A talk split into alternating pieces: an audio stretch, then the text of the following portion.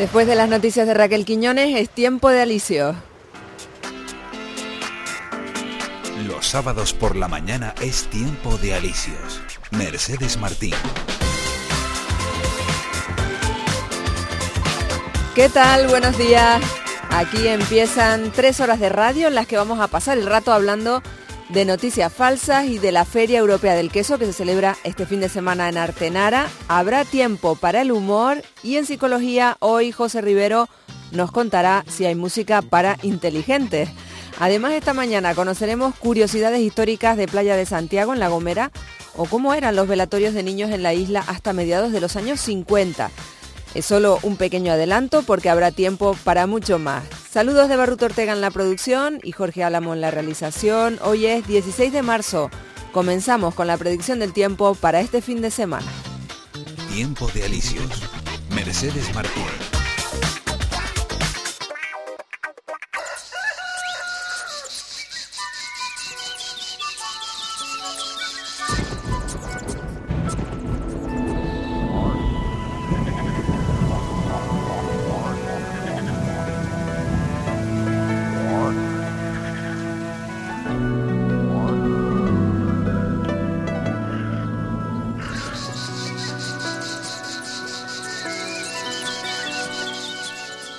Palma, jefa de metrología de Radio Televisión Canaria. Buenos días, Vicky. Buenos días, Mercedes. Hoy el tiempo, ¿qué tal está?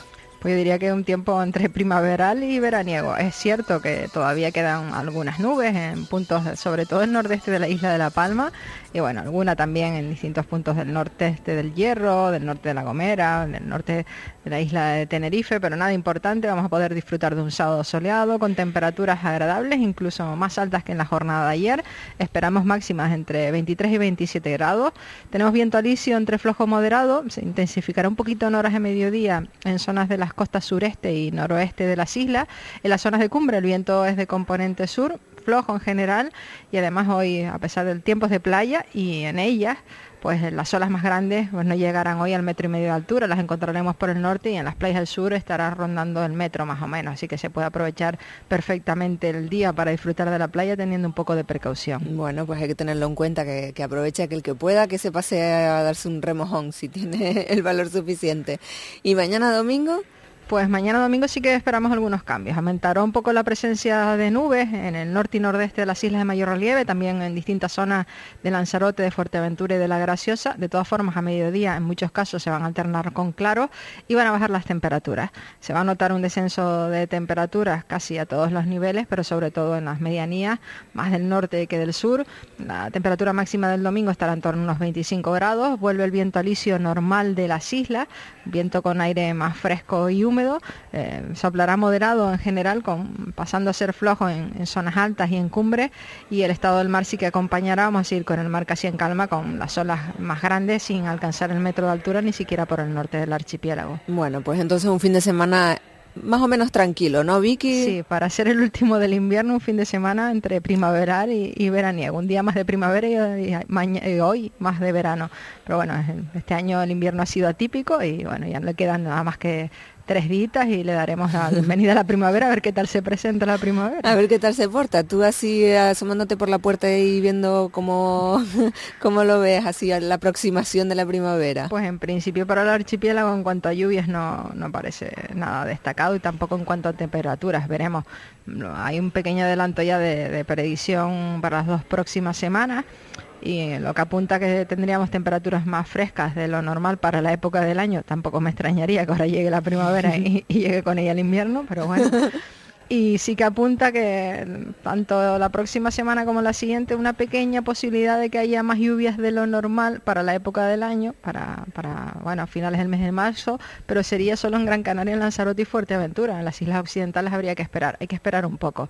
Sí que es cierto que la próxima semana vamos a tener alisio normal, con, con bastantes nubes en, la vertiente norte y nordeste de las islas de mayor relieve, también Lanzarote en Fuerteventura y La Graciosa. Esas nubes van a la cota normal que deberían estar en esta época del año, no estarán como si estuviéramos la panza de burro de verano, sino llegarán incluso a, a zonas de cumbre no parece que en principio que vaya a haber precipitaciones, había una pequeña posibilidad al comienzo de esta semana, ahora mismo ya esa posibilidad pues casi ha desaparecido, pero alguna que otra gota sí que caerá, no será nada importante, pero sí es un cambio de tendencia con, respecto al tiempo de las últimas semanas, a ver si, si por lo menos la primavera nos da alguna sorpresa, porque casi falta que llueva, porque si no, yo creo que nos vamos a ver pues con, con un año de sequía importante. No lo notamos probablemente nosotros porque casi siempre abres el grifo y hay agua, pero sí que se nota la vegetación y el que se haya dado un paseo por las vertientes sur y suroeste de las islas de mayor relieve, que haya subido a las zonas de monte, se dará cuenta que,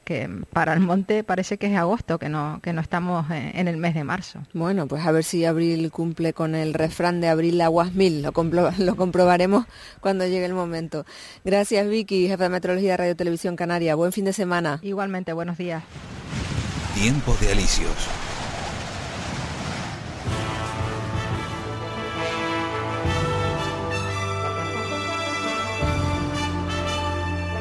De reojo, Tomás Galván.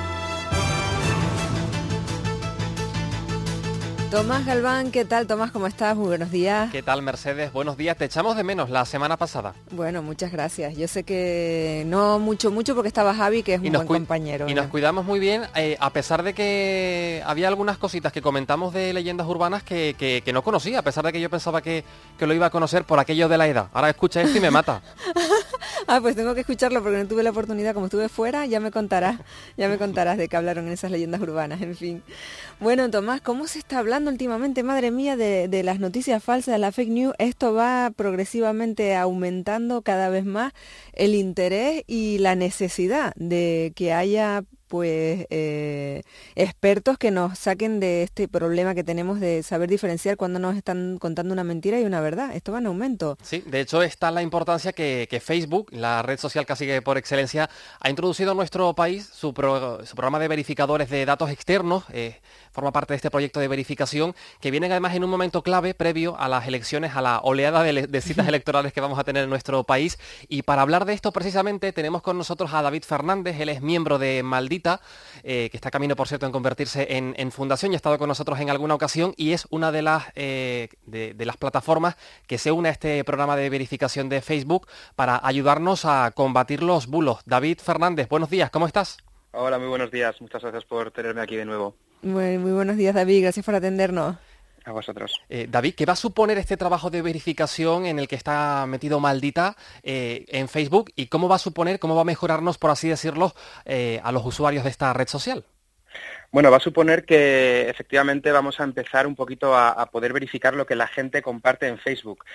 nos van a llegar nuevas formas, van a llegarnos desinformación de nuevas formas. la gente va a poder dentro de Facebook reportar lo que cree que es desinformación eh, y también la inteligencia artificial de Facebook podrá enviarnos eh, publicaciones que cree que son dudosas y nosotros podremos verificar eh, enlaces, imágenes y vídeos categorizándonos como falsos, como mixtos, verdaderos, como sátira eh, y estas verificaciones significan que en las publicaciones que nosotros que eh, consideremos que son falsas eh, se reducirán en visibilidad, tendrán como un 80% menos de distribución del contenido y aparecerán más abajo en ese listado, en ese muro de, lo que publica la gente que, vemos cuando entramos en Facebook. Oye, qué interesante, David. Entonces, em, visualmente, ¿cómo lo vamos a distinguir? Por ejemplo, alguien publica una información que es falsa y eso, ¿cómo vamos a saberlo? ¿Qué, visualmente, ¿qué vamos a ver? Pues en el caso de que alguien eh, empiece a compartir una desinformación que nosotros ya, hayamos verificado, en ese momento, en el momento de publicar, le saldrá una advertencia eh, diciendo que esto está verificado por maldita y, se considera que es falso y enlazará a nuestro desmentido, donde la gente pues, podrá ver los argumentos que damos. Además, en el caso de que alguien comparta algo que no está ya verificado eh, y nosotros verifiquemos a posteriori, toda la gente que ha compartido esa desinformación recibirá una notificación avisándoles de que eh, eso que había publicado pues eh, no era real. Oye, qué interesante, qué práctico ¿eh? esto.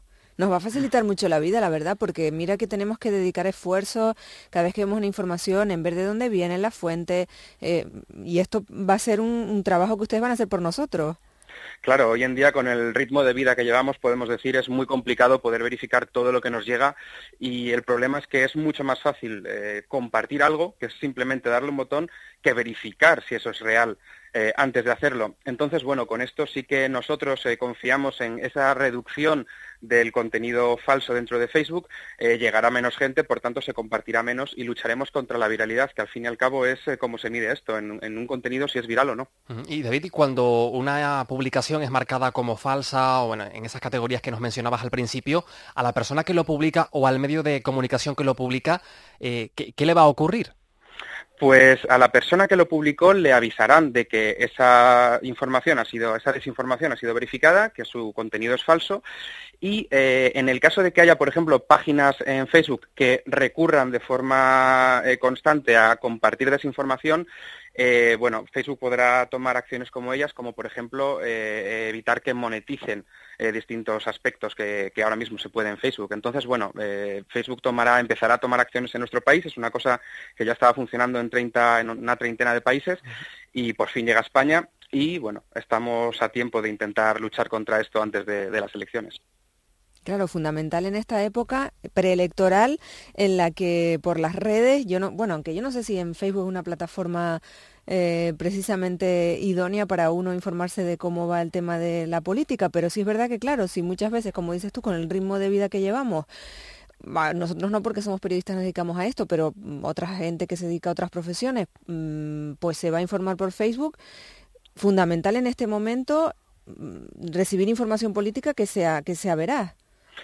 Claro, eh, ahora mismo hay, bueno, hay un informe de, Reuters eh, que calcula que un 48% de la población española se informa a través de Facebook. Es un número bastante alto. Entonces, realmente hay que limpiar un poquito el, ambiente, ¿no? El, ambiente público, el debate público que tenemos, no solo en Facebook, en todas las redes sociales. Eh, más problemática que Facebook, por ejemplo, es WhatsApp, que es una red cerrada en la que es imposible entrar y que por eso solo podemos recurrir a que la gente nos reenvíe las cosas que recibe. bueno, es un primer paso de una lucha contra la desinformación eh, y el otro es, además de todas estas herramientas y las que tenemos en Maldita, es la educación, que la gente eh, comparta de forma más crítica las cosas que recibe y sea consciente de que no todo lo que nos llega, aunque lo haya publicado en Facebook alguien en el que tenemos mucha confianza, eh, no todo es cierto. Y David, ¿cree que, cree que, ¿crees que esto va a suponer, va a disminuir, va a tener algún efecto positivo real en, en, las personas, en los usuarios de Facebook en este caso? Bueno, nosotros, eh, según los datos de Facebook, que son públicos, eh, ellos calculan que la distribución se reduce un 80%. Yo creo que eso es una reducción muy grande y es algo muy importante, sobre todo porque eh, no va a convencer a todo el mundo. Lógicamente siempre nos encontramos a gente muy polarizada y sobre todo con este tema político, ¿no? que es un tema de ideología y que por tanto nos toca muy dentro de, nosotros mismos. Eh, siempre va a haber gente que no va a confiar en, esas verificaciones, pero lo importante es que eh, esas personas que pueden estar dudando tengan eh, otro sitio al que acudir y que les avise de que eso que está publicado y que puede ser, te puede indignar muchísimo, no es necesariamente falso, no es necesariamente verdadero y que además hay gente que lo está desmintiendo. Entonces, bueno, yo creo que esto sí va a tener un, impacto real en, en, cómo, en el debate que hay dentro de, los muros de Facebook. ¿Y ese acuerdo ya está firmado, ya está operativo? ¿Cuándo empieza a funcionar? Sí, es, una, es algo que ha empezado ya, hemos empezado ya a trabajar en, Facebook esta semana, a verificar esos contenidos. Y David, ¿es un trabajo independiente o Facebook eh, hará algún tipo de control sobre las plataformas en las que están, que también por cierto está, está neutral? Sí, no, es un trabajo completamente independiente. Facebook no tiene, no, no, hay ninguna injerencia por parte de Facebook en los contenidos que verificamos. Ellos se limitan a darnos un listado eh, con lo que se está moviendo, con lo que la inteligencia artificial ha detectado y con lo que los usuarios reportan. Nosotros, además, podemos añadir dentro de la plataforma contenidos que nosotros hayamos verificado y que el algoritmo de Facebook no nos esté dando. Entonces, también podemos añadir nuestro propio contenido. Eh, y después las, eh, bueno, las páginas web y la gente que publique desinformaciones o cosas que hayamos verificado como falso, tendrán posibilidad de apelar. Hay un sistema eh, que bueno, podrán o bien corregir el contenido y por tanto se eliminará esa advertencia una vez el contenido es, completamente cierto, o podrán eh, abrir una especie de disputa en la que bueno, pues podrán dar sus argumentos y al final se decidirá si son válidos o si efectivamente seguimos manteniendo el análisis. David, estamos hablando de Facebook, pero como decías, hay otras redes sociales. Mm, ¿Se ve en el horizonte que se amplíe a otras redes sociales? No sé, a Twitter, a Instagram, que ahora ya está muy de moda. Pues eh, realmente es algo gracioso porque tanto WhatsApp, que es la red social en la que sobre la que más preocupación tenemos, como Instagram, son también de Facebook. Ahora mismo no conozco que haya ningún programa eh, relacionado con estas dos redes sociales. Eh, con WhatsApp sí estamos esperando a poder acceder a bueno, una cosa que se llama API que nos permite tecnológicamente entrar mucho más fácil y, contestar más fácil a los usuarios. Es una cosa que todavía no ha llegado a España.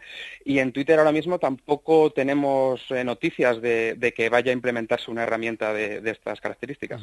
Y además de, esta herramienta importante que nos va a ayudar eh, prácticamente desde ya a contribuir a, mejorar la información que recibimos por, por Facebook, David, me imagino que el equipo de, de está a tope en general de cara a los próximos meses y a las próximas citas electorales. Me imagino que quizá en este tiempo aumentan con las declaraciones de los políticos las informaciones presuntamente que pueden ser bulos. Claro, nosotros ahora eh, todo el debate parece que está muy centrado en este fenómeno de la desinformación porque es algo muy nuevo, son canales que antes no teníamos y por los que nos está llegando masivamente esta desinformación, pero no nos podemos olvidar de que hay otro canal de desinformación que siempre ha existido y son los propios políticos que en campaña electoral quizás tienden un poquito más a decir cosas que no son totalmente ciertas. Sí, nosotros también desde nuestra sección Maldito Dato eh, estamos continuamente, diariamente, todos nuestros compañeros escuchando las declaraciones de esos políticos en sus actos eh, electorales o de pre-campaña y verificando si esa información es cierta o si tiene algún tipo de truco detrás. Bueno, David Fernández, miembro de Maldita, enhorabuena por esa por ese fichaje Muchas gracias. que han tenido por parte de Facebook y nada, mucho ánimo, muchas vitaminas, que quedan unos meses duros por delante. Muchas gracias, a por ello vamos. Un abrazo. Un abrazo. Bueno, Tomás, qué interesante, como siempre, los temas que nos traes y además este eh, que va a ser muy útil, yo creo, porque como dices, se aproximan unas fechas en las que es importante saber lo que estamos leyendo, porque llegan citas electorales importantes en las que vamos a tener que tomar una decisión, a qué partido votar y saber, por lo tanto, qué nos propone cada partido político y si lo que dicen es cierto o no, tendremos para tener una opinión. Tendremos que armarnos de, de, información, información contrastada, de herramientas y de sentido común y de sentido crítico también, de sentido ciudadano y un poquito también de curiosidad para comprobar si esa información, más allá de nuestros ideales o eh, de nuestro marco ideológico, lo que nos están diciendo o lo que estamos compartiendo es verdad o es mentira o es una verdad a medias, que también será, se podrá indicar en, en, Facebook, como nos contaba David. Claro que sí. Bueno, aquí en De Reojo, en la sección de Tomás Galmán, en tiempo de Alicio, seguiremos comentando bulos, desinformaciones y cuando toque también reportaje. Gracias, Tomás Galván. Gracias, Mercedes. Buenos días. Mercedes Martín, Tiempo de Alicia. ¿Aún sigues teniendo goteras y humedades? Aguacero Canarias, empresa líder en impermeabilizaciones de cubiertas, terrazas y patios con más de 25 años de experiencia, te damos 10 años de garantía. Llámanos al 658-993-440, 658-993-440 o visítanos en aguacerocanarias.com. Primero que si un burro volando, luego que si un platillo volante y ahora unos gorilas mariachis. ¿Qué va a ser lo siguiente? ¿Un extraterrestre albino? No dejes que tus amigos te distraigan para robar tus top fries, que se las hubieran pedido con su menú. Ahora es tu Mac menú aún más top por un precio especial. Prueba las nuevas top fries Brava y Alioli en tu McDonald's de Canarias. Tiempo de alicios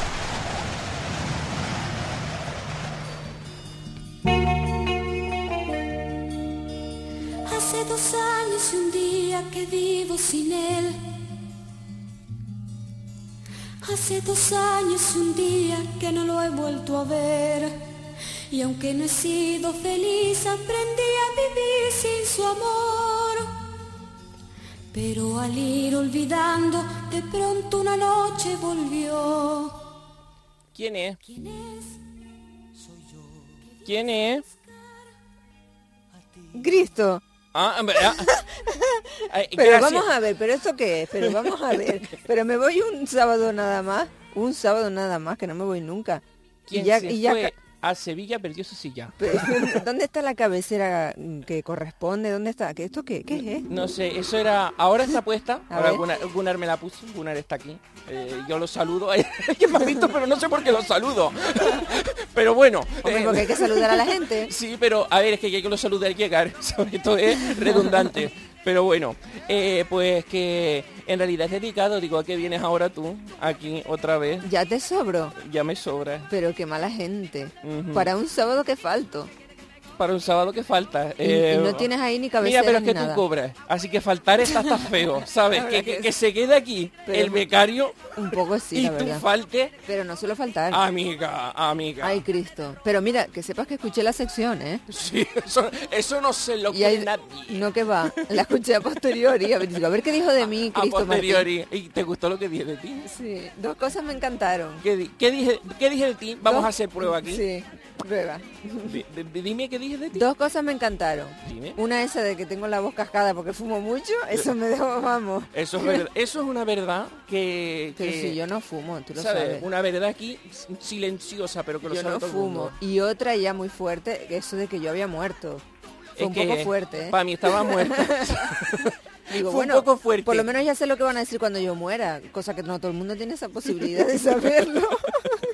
Mira, no creo que lo diga yo, ¿sabes? Cuando casques tú, ya no entro más en Canarias Radio. Porque estaré vetado. Y solo, eso- te- solo yo te doy permiso. solo tú me das permiso. Ay, Los Cristo. otros son un poco casas de la pradera. Pues entonces cuídame. Tienes que cuidarme, que no me dé ninguna chuchón ni nada. Eh, mira, cuídate tú, ¿qué, qué hago yo? Te envío mi energía desde Tenerife, ¿sabes? Y ya tú, flípate toda. Flipa, flipan colores. Ay, Dios. A ver, vale. A ver, Cristo. Vale. Merche, te digo una cosa, a mí me sorprende ¿Mm? que, que hayas vuelto. ¿Por qué? No sé, eh, es que, a ver, a mí me habían dicho, espérate tú, porque ahora es para... Eh, eh, que te habían quedado malamente tras tras, ¿sabes? ¿Qué dices, sí? Sí, pues me di... Por tu culpa sería. No, es por algo relacionado con acoso sexual, no ¿Qué- sé. A mí, yo, pero si no hay nadie aquí a quien acosar. Pues imagínate tú, imagínate tú la perversidad que tienes tú en la mente para acosar a distancia. Sí. ¿Sabes? Que acosos hay de todo, pues tú acosando a distancia. ¿Qué va? Por Creo que-. Creo que Miguel escuchó la sección y dice esto es demasiado. Dice esta chica, la echamos ya. Sí, la llamo ya, porque esto ya estaba perdiendo el norte. El norte, el sur. Bueno, y- que no me, todo. no me has contado cómo te fue con Javi Granados, que él es un hombre serio, Eh, pues con, con que Javi. lo llamaba Javibi. Javi. ¿Cómo llamas a Javi Granados Javibi? Si es un Javibi. hombre ya mayor. ¿En qué lugar se enamoró de ti? Ay, Javibi. Ay, Javi. Nuestro Javier Granados que presentó el programa el Es sábado verdad. pasado. Lo presentó el, el sábado pasado. Pues también te digo, pues con Javi muy guay. Que tu trabajo es bastante quorra como para... es que hacer... eh, a ver, es tan quorra que para hacerlo mal es difícil. ¿Sabes lo que te digo? O sea, que eso quiere decir que lo hago bien. Que vamos... Mm, Tómatelo como tú quieras, pero es que hacerlo mal... Lo haces malamente. Vale, tras. Tras, tras. Malamente, tras, tras.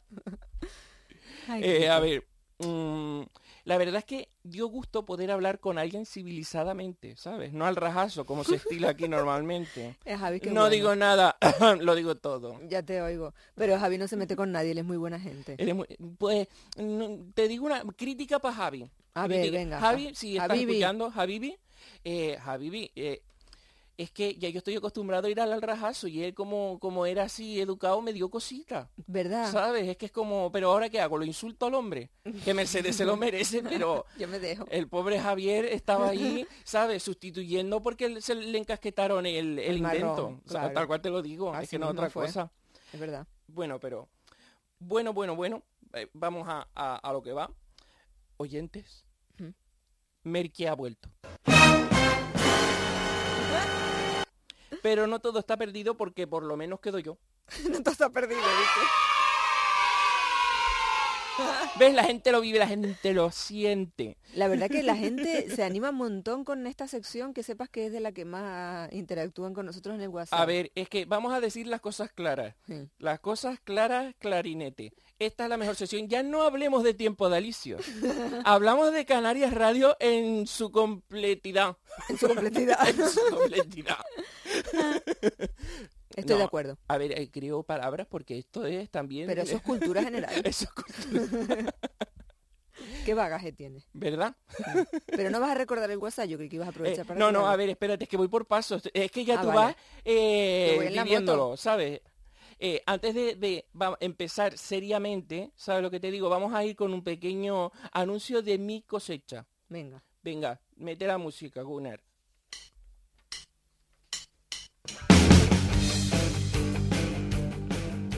Llega a Canarias, Canarias, Canarias, Elastio Bus Group, tu nueva empresa de autobuses para toda Canarias, Canarias, Canarias.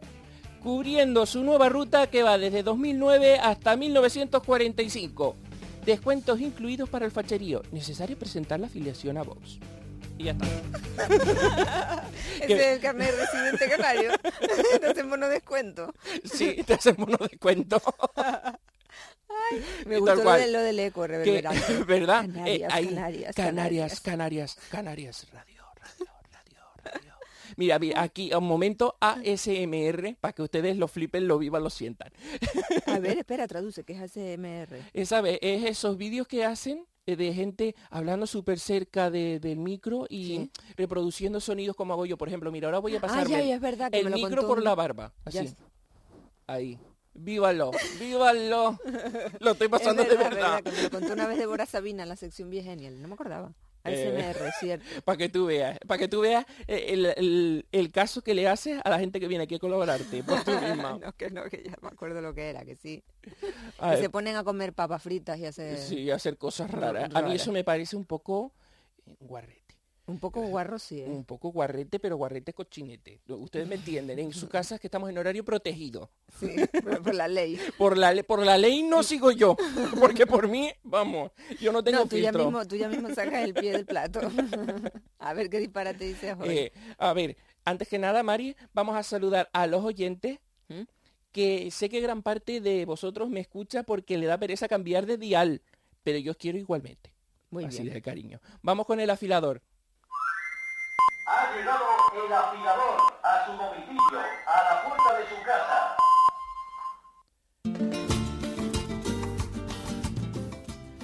Eh, ¿No te preguntas qué es el afilador, Mercedes? Pues si me lo estaba preguntando. Pues digo, chica, es una eh, sección ¿qué estás hoy? ¿Qué estás durmiendo? Eh, de- vuelve de las vacaciones, ¿sabes lo que te digo? Porque estás aquí, Vuelve en ti. vuelve en ti. A ver, mini espacio, que creo Sí. yo, pues tú sabes que esto está lleno de mini espacios, Sí. que se basa en rajar por rajar, ¿sabes? Ay, me Que- encanta que el no- afilador, vale. No hace falta Lo una noticia en sí, sino ya yo vengo aquí y rajo de lo que me dé la gana. A ver, ya veo a quién le Que lo toca. otro también es igual, pero, ¿sabes? Un disimulo. Pero a con Vox ya tuviste. ¿Te vas a meter con Vox? No, no, no. no. ¿Con quién? Esto es rajar por rajar A ver. Y, y de cosas que... Oye, en vez de hablar por hablar, rajar por rajar. rajar. Eh, pues se lo dije a, a Javi el otro día y me- yo le dije, mira, no, no, lo, no lo quise llamar rajar por rajar porque es que a lo mejor había problemas de copyright o algo. ¿Sabes lo que te digo? Pero bueno, eh, felicidades para ellos, publicidades que les metimos aquí en Canarias Radio. Pues sí, dile que sí. Pero Merkia recuerda el número porque es que no es solo para rajar yo, sino que rajen los Ah, que oyentes. la- eso, además eso relaja. casa, ¿eh? Rajar relaja. Rajar relaja. Todo queda con. J. 616-486-754. Así, pero dilo más alegre. Ahí. Eh, espérate. que- 616-486-754. ¿Te gustó más? Así, eso ya es algo, ¿sabes? Pero que antes era como... Es verdad, un poco para dormirte, ¿no? Es verdad, es que estás como... A ver, yo entiendo, Kika, yo entiendo que es por la mañana, pero conmigo o te vienes arriba o te vas para tu casa. Es verdad, es verdad. es Así verdad. tal cual. ¿Lo digo otra vez? Para el que Venga, no tenga pero, anotado. pero dilo, todavía con más... ¿Más todavía? Más ilusión. 616-486-754. Lo que me haces hacer. ¿Verdad? Así te ganas el sueldo, No, ¿sabes? cuando me cambien de departamento ya veré yo a quién acuso. A mí no sé qué vas a acusar si quieres mandarme un, un- un anónimo por el WhatsApp insultándome tú misma, pero vamos, ya yo te curo de espanto. Pero a quién vas a rajar, que se nos va la A ver, a ver, aquí. no, no, eh, a ver, primero voy a empezar con lo que me envía la gente, ¿sabes? Sí. Porque yo quiero darme bombo, tal Venga. cual, no, no tengo otra excusa. Que eh, la- eh, las marijoses siempre me escriben, ¿sabes? Sí. Que hay una Valle Tavares y otra en vecindario en Gran Canaria. Sí, son como los Avis, pero mari- eh, Sí, la- las marijoses. Las marijoses. Las. ¿Sabes lo que te digo? Podría montar un dúo. Aquí, ideas que doy. Ay, la, podíamos hacer que se conocieran. Que se- ¿Verdad? No, presentarlas. ¿Tienen algo en común? ¿Eres tú? Guay. Guay. Ahí, ya yo uniendo a la gente, creando familia. Entre ¿sabes? islas, que, que esto, Entre ca- islas. esto que te encanta a ti en Canarias Estoy Radio. haciendo yo más que todo el gobierno de Canarias Esta y el. Parlamento juntos. Toda esta canariedad que, que se une. A ver, pero a ver, que las marijosas me escriben, ¿no? Y quiero poner lo que me escriben, pues ellas siempre escriben todos los, todos los sábados. Sí, yo lo Así. sé. Pues mira, la de vecindario me pone Hmm. que no cobrar por mi trabajo es desigualdad. Se me ocurren otras formas de decir esto, pero con palabras que no son adecuadas para este horario. Todas las nuestras. Eh, pero para que tú veas, Mercedes, mm, sabes que Pues sí, la razón. gente se da cuenta que tienen más cara que espalda. que ya te digo, eh, te digo, eh, Marijose, con esto me ganaste. Pero luego y me pone que ya esto ya me reventó. Digo, Cristo te quiero mucho, pero no te metas con Mercedes. Anda, ¿viste? Qué Digo, bueno. mira, Mari, eso es lo único que tengo. Si me lo quitas yo, ¿para qué vengo? ¿Para qué vengo? Es que no sé. Te quita la razón de ser. Es que me quito la razón de ser, de venir y de todo. Me quedo en mi casa. Pues es verdad. Así que tú que verás. No, que a mí me gusta, a mí me pone. Uy, mira Mercedes, no sé dónde estás echando la caña, pero esto nos hará sedal, ¿sabes? Así que recoge, mi niña. No tengo nada que hacer contigo. No, Yo que me estaba haciendo ilusiones. pues tú misma. ¿Y qué más, cómo era? Rajar por rajar tienes hoy. Eh, vale. o ya y- se te acabó el afilador. eh, no, no, no. Eh, a ver, estoy más... Porque la de Valle Tavares me pone que es que va a venir a la Victoria. Y digo, muy bien, porque así hago publicidades y a lo mejor el ayuntamiento me da algo. Ah, ¿Sabes lo que te pues, digo? A ver ¿verdad? si cobro de ahí, porque por aquí... Rascar poco. por rascar. Entramos en la Rascar fase por rascar por rascar. A ver, yo quería rajar porque el otro día fue a cortarme el pelo y no me lo corté. ah, ¿no? ¿Por qué? Porque fue allí, ¿Mm? me dicen, eh, llego a las 3 menos cuarto era. Me dicen, una no, hora un poquito mala. No, no, si no había ni Dios. Ah, pero es que me dijeron, ven a las 3 porque estamos cambiando de turno, ¿vale? Llego a las 3 ¿Mm? eh, y me dicen, no, aquí estás apuntado para las 3 y media. Porque por lo visto eh, lo de los turnos no se aclararon y me apuntaron para las 3 y media. Digo, vale, pues voy a esperar. Sí. Voy a esperar que ya eso mm, me molesta un poquito. Eh, me dice, llegan 20 minutos, en vez de llegar a las, a las 3 y media, llega a las 3 y 20. Llego allí y me veo que ya hay tres hombres a los que están cortando el pelo y digo yo, ah, qué guay, o sea, que yo no valgo. De todas maneras, me quedé esperando ¿Sí? y llega a las 3 y media y cogen y pasan, creo que era un amigo de uno de los que cortaban el pelo y lo pasan antes. Y digo yo, ¿qué? Pero qué Cogí, me levanté y me fui. Muy bien. Digo, es que no hay nada, sinceramente, y creo que esto le, le pasará a, casi todo el mundo, que, que verdad. moleste más que, que te ninguneen, ¿sabes? Y tanto. Es que, que, que, Tenías que haberle dicho. ¿sabe usted con quién está hablando? Sí,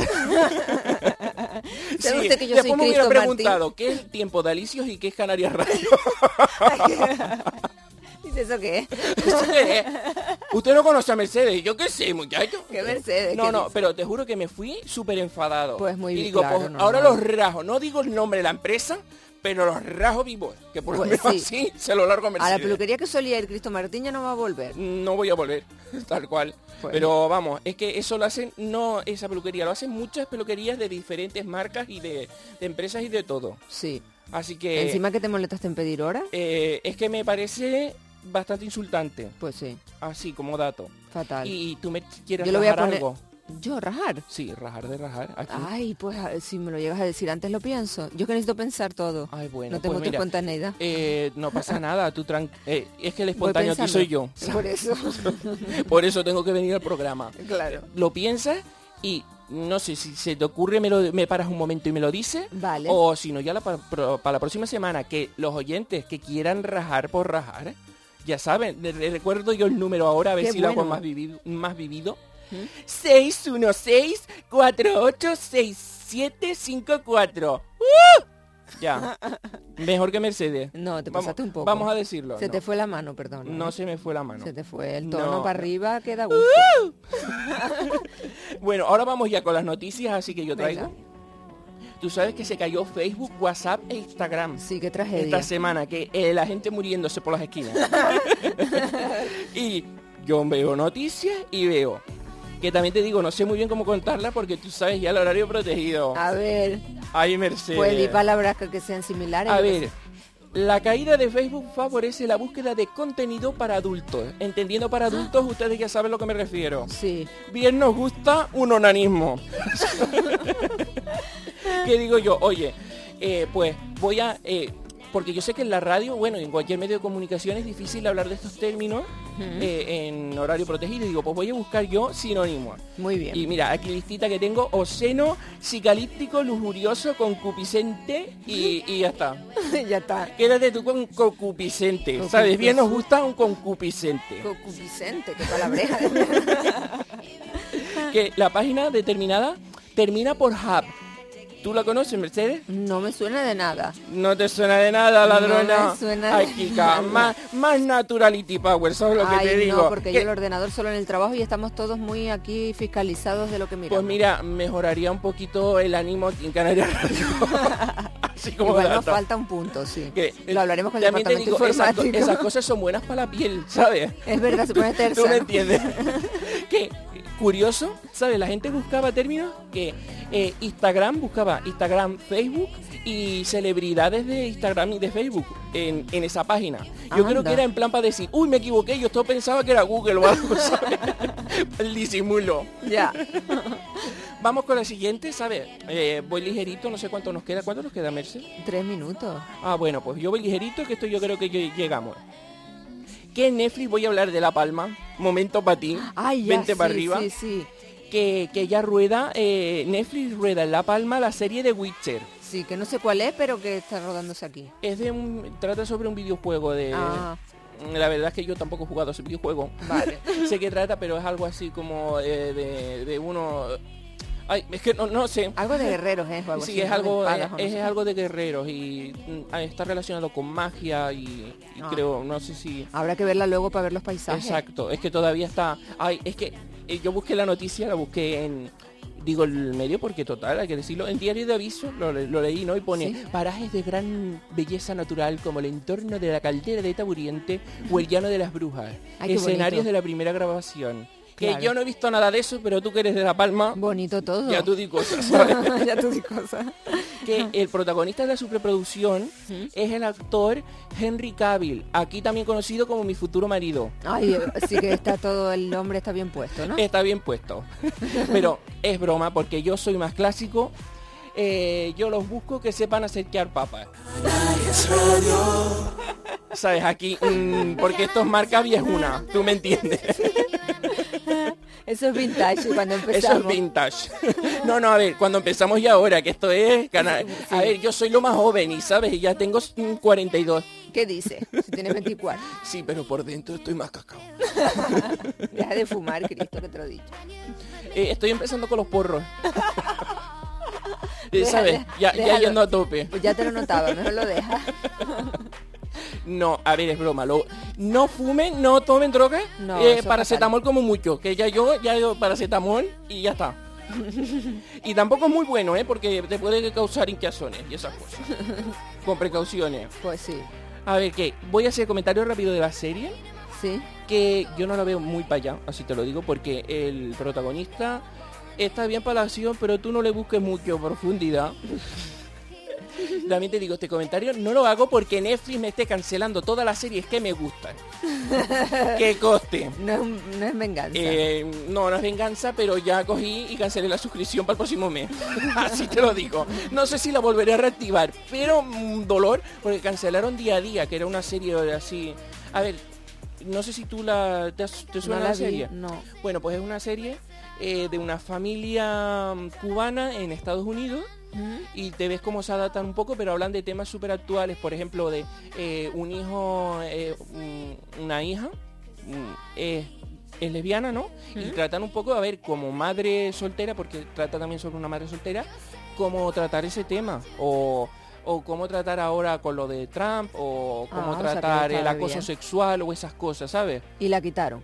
y la quitaron. Pues o sea, eh, quitan eso y después te pon- se ponen a hacer mm, boberías. Eh, por ejemplo, a mí las serie- series que no me gustan nada, no, la- no las voy a nombrar, pues tampoco quiero yo, eh, yo que sé. A ver, es que a mí, por ejemplo, Corte Teen, cuando digo Corte Teen es series como para adolescentes. Ya. Tal que el rollo como, ay, ¿cómo se llama esa que sale? Élite, esa. Ay, yo a mí, eso no veo. yo, yo para ver, mm, a ver cómo eran los sinónimos, espérate un momento, Yo para ver ¿Cómo era rollo eh, psicalíptico, rollo psicalíptico, me pongo la página esta que estábamos nombrando, ¿sabes lo que te digo? Eh, es que es como yo desnudito eh, cansado. En Ya. vez de igual que Netflix también te digo, le falta contenido de comedia, porque normalmente eh, todo de drama de drama y yo es en plan, mira, drama mi vida, ¿sabes? Pues te- tienes que ver a otras de que sean... Mira la de... La Para que me de, animen. la de Eh, Unbreakable. ¿El qué? Unbreakable. Ah, ya, ya no tiene... Unbreakable Kimmy Smith. Sí, esa está graciosa. Ya la vi. Está vista toda, está Ah, vista bueno, toda. pues entonces, ¿qué te voy a decir? Así, pero que ya la terminaron y es como, ¿y ahora qué hago yo con mi vida? ¿Sabes? Esa era A graciosa. que ahora van a poner, eh, esta- este mes estrena Santa Clarita Diet. Ah, ¿Sabes? sí. Que, que me gusta, ¿sabes? Que es de una madre de familia que se convierte en zombie y es comedia negra. Sí, A que es la me- de me gusta esta. ¿cómo se llama? La Drew? Barrymore. Drew Barrymore. Que está guay. Mira, esto parece un anuncio aquí de Netflix. Bueno, Vamos pero a ya tenemos que ir. Eh, ¿Cómo que? No, no, por favor, pues déjame terminar. un- Pues una- venga, pues A ha ver, pasado cinco minutos. ¿Tú te ¿qué crees que el digo? tiempo no...? no... A ver, que eh, la, eh, la- la siguiente es que María Domenech y Eugenio González van a presentar Sí. el concurso de jóvenes diseñadores de Tenerife, que Qué ya les estuve preguntando Sí. aquí por entrada y se han vuelto locos. Qué bien, Se- me se, alegro se han tanto. hecho los locos, ¿sabes lo que te digo? que yo me alegro. Pero voy a coger un micro de Canarias Radio ahora cuando salga y voy a entrar allí en plan mm, fresco. Digo, soy de Canarias Radio, déjeme pasar. y cuando digo, oye, algo tengo que sacar de esto, ¿no? Pues algo tendrás que pillar, digo yo también. Y vale. eh, Y ya está. no, no, espera. eh, a ver, esa, esa ya está. Vamos ya con... eh, pónmelo así. Que es que unos militares en mayo se van a ir eh, a, a Irán para formarse para combatir el Daesh. Y tú dices, a eso... mm, que, que Cristo se ha puesto serio, ¿sabes? Con estos Sí. temas, ¿no? Pero, a ver, no viene mal destacar la labor de esta gente, pero ya no solo en lo profesional, sino también como iconos sexuales. Ahí, puntito. Tú quieres ir a un almanaque. Que nos gusta unos senos psicalípticos, lujuriosos, concupiscentes. ¿Sabes lo que te digo? Ay, grita. Bueno, y a ver qué está la sección de hoy. ¿Quién pon? Pues nada, Cristo, chimpún. ¿Quién pon? Que hasta el sábado que viene entonces. Pues hasta el sábado que viene. Oye, si no te echan. Si no me echan por tu culpa. Yo solo te echo maldiciones. Qué mala gente. Cuídate mucho, Cristo. Mm, igualmente, Adiós. creo, no sé. Adiós. Bueno.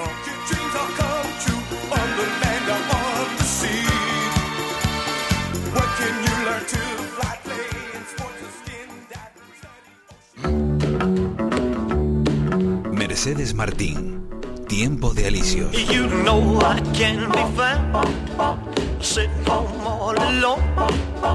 If you can't come around, at least please tell the phone. Don't be cruel to who heart is true. Baby, if I made you mad something I might have said, please let's forget my past. The future looks bright ahead. Don't be cruel to who a heart is true. I don't want no other love, baby. It's just you I'm thinking of. Mm, don't stop thinking of me. Don't make me feel this way. Come on over here and love me. You know what I want you to say. Don't be cruel to who heart is true. Why should we be apart? I really love you, baby, cross my heart. Let's walk up to the preacher and let's say I do. Then you'll know you'll have 10 y 46 minutos de la mañana. Yo me estoy imaginando ahora mismo la cara de María José que nos escucha desde vecindario, como siempre, ella fan de Cristo Martín. Y María José nos dice que va en el coche escuchando el programa camino de Artenara para la Feria del Queso. Yo le digo, pues atenta María José, porque vamos a hablar con el alcalde para que nos cuente cómo están esos preparativos, porque se va a inaugurar en un momentito y está el teléfono Jesús Díaz, alcalde de Artenara. ¿Qué tal?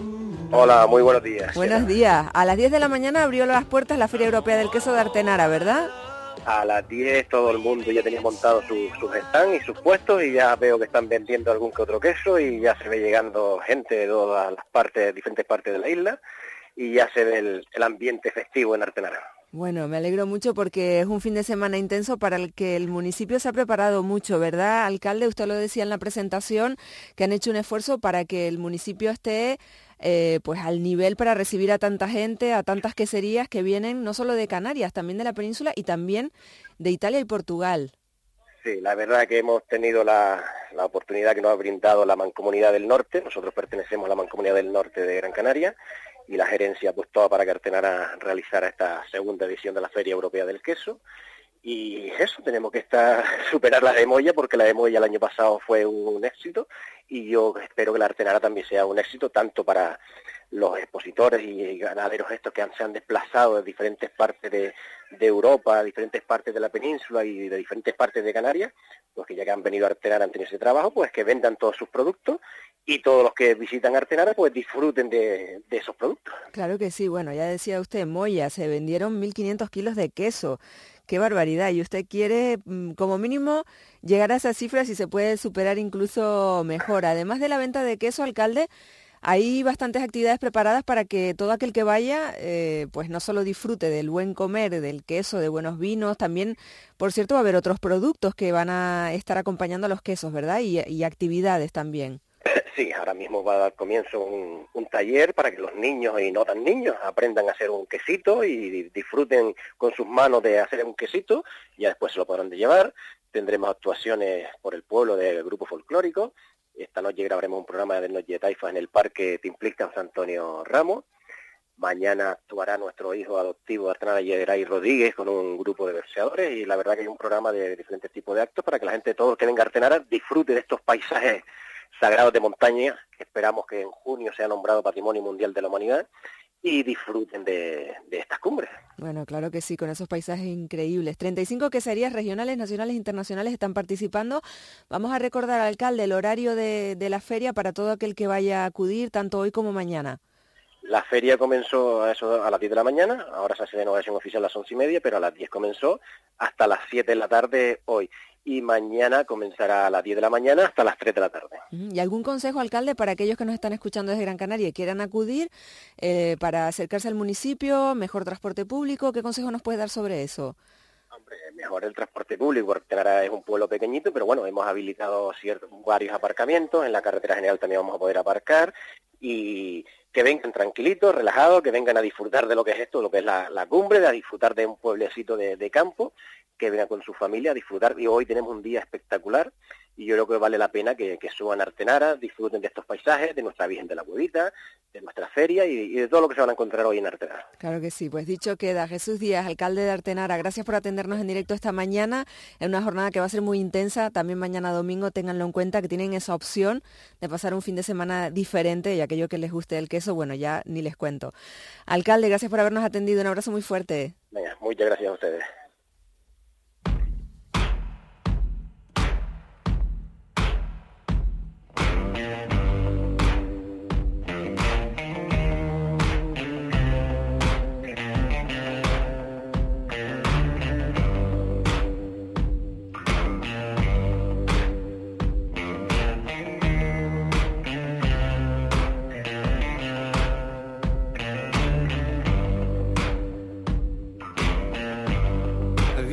Color in your cheeks?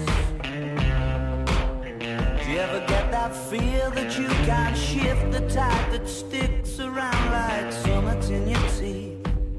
Are there some aces up your sleeve? Have you no idea that you're in deep? I dreamt about you nearly every night this week. How many secrets can you keep? Cause there's this tune I found that makes me think of you somehow and I play it on repeat. Until I fall asleep spilling drinks on my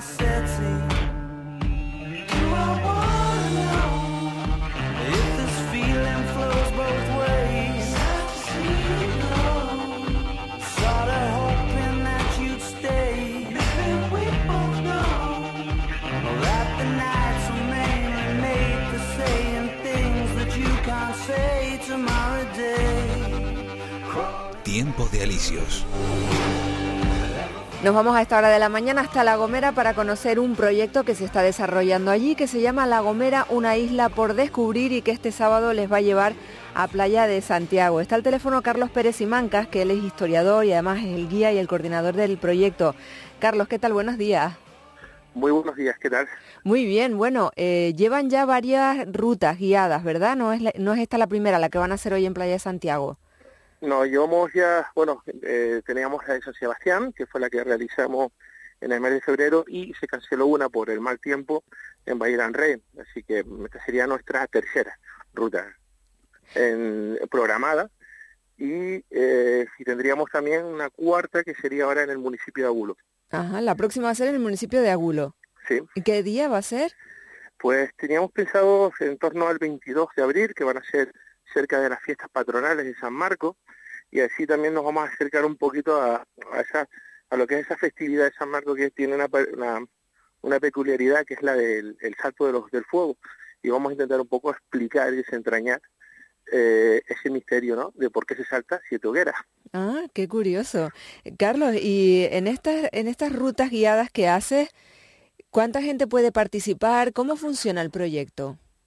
Bien, nosotros lo que estamos, nosotros lo que estamos haciendo es, eh, digamos, un eh, coordinar y homogenizar el sector ahora mismo, el sector servicio, el sector del, turismo, que está, eh, digamos, a todas esas personas que están directamente con el, eh, en contacto con el turista, ¿no? Eh, si nosotros hiciéramos un cálculo de minutos, veríamos que a lo mejor el taxista, el chofer de la guagua, el guía, son la camarera de piso, por ejemplo, son, digamos, esas personas que están más tiempo con el turista. Entonces vamos de, nos vamos a dedicar a ellos, sobre todo a, al chofer, al taxista, al guía, al informador turístico, eh, para mm, dar, digamos, eh, explicar un poco lo que son técnicas de atención al cliente, dinamización de grupos, eh, también, digamos, mm, todo lo que es la asistencia y guías de viaje, y, digamos, para coordinarnos y sobre todo también para ver qué problemas hay entre diferentes sectores y cómo podemos atajarlos, ¿no? Porque a veces entre guías y choferes, pues a lo mejor eh, pues a veces hay discrepancias en, en, ciertas cosas del servicio, pues ver ahí en dónde podemos llegar a un acuerdo, ¿no? Ser como una especie de, de hoja de ruta, de protocolo, para, para según qué casos, ¿no? Uh. Y además eh, aprovechan para hacer, como decía, rutas temáticas, por ejemplo, la de hoy en Playa de Santiago va a girar en torno a la industria conservera y a los antiguos salazones que había allí en Playa de Santiago. ¿Qué es lo que les vas a contar a los asistentes? Claro, eh, lo que estamos haciendo es abriendo otra, otra, digamos, otros abanicos, dar otras, otras herramientas, ¿no? Otros, otro tipo de rutas, o rutas alternativas que, por ejemplo, para que alguien, para que un guía, pues, a lo mejor sobre la marcha pueda eh, improvisar una pequeña excursión en alguno de los pueblos y esta vez pues vamos a mi pueblo natal, que es Playa de Santiago, y, en ella pues vamos a, voy a explicar eh, cómo el pueblo pues va, crece, eh, digamos se desarrolla a lo largo del siglo, eh, final del XIX y principios del XX y llega a nuestros estos días, ¿no? Y, y, la primera industria fue la de los salazones, en esas campañas que venían pescadores desde el sur de Tenerife, de Alcalá, sobre todo de Playa San Juan, y vamos a ir explicando eso, cómo fue este proceso, cómo fue de pasar de una aldea de cuatro chozas y cuevas, casas cuevas, a, al pueblo que hoy en día. ¿Y cómo fue, Carlos, ese proceso de evolución? Bueno, el proceso de evolución eh, parte primero de los salazones, eh, también la industria eh, conservera eh, que se instala en, en, el sur de Tenerife, pero en el sur de La Gomera y en el sur de Tenerife, atrás de, de los italianos, por ejemplo, aquí fue Parodi en las canteras, pues eh, Playa Santiago eh, tenía unas, digamos, unas um, peculiaridades que no los tenía otro pueblo del sur, era, había agua corriente, eh, la bahía era bastante amplia, eh, estabas en el sur, un clima mucho más benigno, y eso permitía hacer largas campañas de pescadores que se traían a las familias, se establecían en, pu en puntos base de La Gomera, pescaban, el pescado fresco lo vendían a los pueblos limítrofes, y el pescado, el, otro, el mayor, se salaba y luego se iba a vender al mercado de Santa Cruz, eh, en, en Santa Cruz de Tenerife. Aquello fue estableciéndose, pues bueno, con el Boca y Chingero sobre todo, que se, ya empiezan a establecerse una colonia mucho más fija en La Gomera, Eh, a eso a su vez, eh, digamos, eh, los grandes terratenientes, las grandes familias del norte de, de La Gomera establecen en, en Playa de Santiago, pues digamos, la industria del plátano, llegan porque había agua, el barranco de Santiago suministraba mucha agua, y digamos que va el pueblo va creciendo como en dos partes, una, una parte agrícola, eh, de gente del interior de la isla, de La Palmita, de los aceviños, eh, también de los pueblos limítrofes que se van despoblando, como Seima eh, o Tejiade, que se van estableciendo más hacia la costa, hacia Playa de Santiago, y otra parte que se va, eh, digamos, fundando con gente que viene de Tenerife prim eh, primordialmente y de La Palma. También hay familias palmeras de pesca pescadores de esa corte que se establecen en La Gomera por la cantidad de, de, túnidos que había, ¿no? Entonces se va creciendo hasta que en el año, la, la, la primera decena de, del siglo XX, aparece eh, un, un, señor de Noruega llamado Thoresen, ve que hay, hay posibilidad de establecer una, digamos, una explotación de plátano eh, y de tomate bastante fuerte y se establece con la Rodríguez López, la, la Thoresen con, una serie de socios de Noruega llamado la Agrupación Noruega y, y Rodríguez López y ahí se establece y crean lo que es la comunidad de bienes etesina y empieza pues también a ir a dos velocidades, como les comentaba, por una parte iba eh, la industria tomatera y platanera y por otro lado la industria pesquera con una, con una fábrica llamada la Santa Rosalía, una fábrica de conserva que exportaba las famosas eh, caballas. Así llegaríamos hasta los años 80, en el que la, la fábrica que, que decae, eh, se queda como socio mayoritario Fred Olsen, de, de, esa compañía de comunidad de bienes, y establecen un hotel, y, y Playa Santiago se transforma de un pueblo pesquero y agrícola en un pueblo eh, netamente turístico. Y así que te he resumido como 100 años en sí, un par y, de minutos. Y así hasta nuestros días y ya pues eh, con el famoso Hotel Tesina y demás, que es uno de los reclamos eh, pues principales y fundamentales de Playa de Santiago, ¿verdad? Sí. Y... Pues sí, sí. Y de, bueno, pues sí, más o menos sí, claro. El, el Hotel Tesina es una consecuencia de estas de, de, de, lo que voy a contar, ¿no? La, la industria conservera, que es la que trae, por ejemplo, a los primeros noruegos, ¿no? Este señor Thoresen, Olaf Orensen, Olaf Thoresen, que fue el primero que vino y que es el que convence, digamos, al resto de empresarios noruegos en, digamos, en invertir en la Gomer. Como no se podía, una, las empresas extranjeras tenían prohibido eh, establecerse en, en, España, pues tenían que utilizar a un, a un empresario español, en este caso era el naviero eh, Álvaro Rodríguez López, que, que, está enterrado en la iglesia de Santiago Apóstol, en Playa Santiago. ¿Mm? ¿Mm? Carlos, supongo que, claro, como nos decías, está dirigido sobre todo a también a personal que trata directamente con los turistas, fundamental para que ellos también conozcan, porque a veces ni uno mismo conoce, eh, pues, curiosidades del sitio que luego, pues, del que va a hablar a los turistas, ¿no? Y que esos turistas muchas veces hacen, oye, ¿qué era esta fábrica o qué no era? Y les ayuda mucho para el trato con el, con el turista que, que pregunte. Claro, yo por ejemplo soy miembro de la asociación APIT, la Asociación Profesional de Guías, y, cuando nos reunimos eh, todos llegamos a una conclusión de que el turista, eh, el, turista que viene ahora, que, que, está viajando, es un turista bastante preparado, ¿no? Se prepara el viaje desde el momento que compra, de que decide comprar el viaje hacia Canarias, ¿no? Estudia mucho, sabe rutas, las tarifas, eh, generalidades, buenos restaurantes, Así que eh, digamos que el guía lo que hace es ir hacia la anécdota, a ese, digamos a ese punto, ¿no? Que, que esa curiosidad que es la que se suele quedar en, suele quedar, por ejemplo, um, una anécdota en San Sebastián de la Gomera, por ejemplo está enterrado el fundador de Gran Canaria, ¿no? Juan Rejón, y está allí, ¿sabes? la tumba está allí y tú comentas, ¿no? Cómo vino a parar el fundador de, Gran Canaria, de las Palmas de Gran Canaria, está en La Gomera, ¿no? Esas, esas digamos, esas generalidades, esas, perdón, esas mm, peculiaridades son las que hacen atractivo el viaje, ¿no? Y el, y y trabajo guiado. Y eso es lo que vamos a intentar conseguir el sábado, de ir contando, pues, mmm, pequeñas cosas, pero que pero que van a ser yo lo que intento es que la gente mire a Playa Santiago con otros ojos no como será con Agulo ¿no? de ir a, a, esa información que no está en Wikipedia, por ejemplo, que no puede leer cualquier turista, cualquier persona, sino a ir a ese a esos hechos más concretos, ¿no? Claro, que a todos nos gusta conocer y que nos llevamos de recuerdo de un viaje. Por cierto, Carlos, para la próxima ruta, porque ya para la de hoy supongo que ya estará todo cubierto, pero para la próxima ruta, la de Agulo, ¿qué hay que hacer para apuntarse? ¿A quién va dirigido? Vale, va dirigido en este caso a los profesionales, a, a personas, bueno, y también a público en general, o sea, no, no hay, no hay digamos, Una limitación. No, hay limitación porque también eh, el público en general el canario suele ser una, un buen anfitrión, ¿no? Tenemos, yo creo que tenemos ese don, ¿no? Eh, de la hospitalidad, de, de, ser, de ser buenos anfitriones y también, pues bueno, porque a veces, eh, ¿quién, no, ¿quién no ha traído a un amigo de fuera, enséñale Canarias o, o te han parado a preguntarte, seguramente te han preguntado a ti, oye, mira, para ir a tal sitio o qué me recomiendas para ver en tal sitio, ¿no?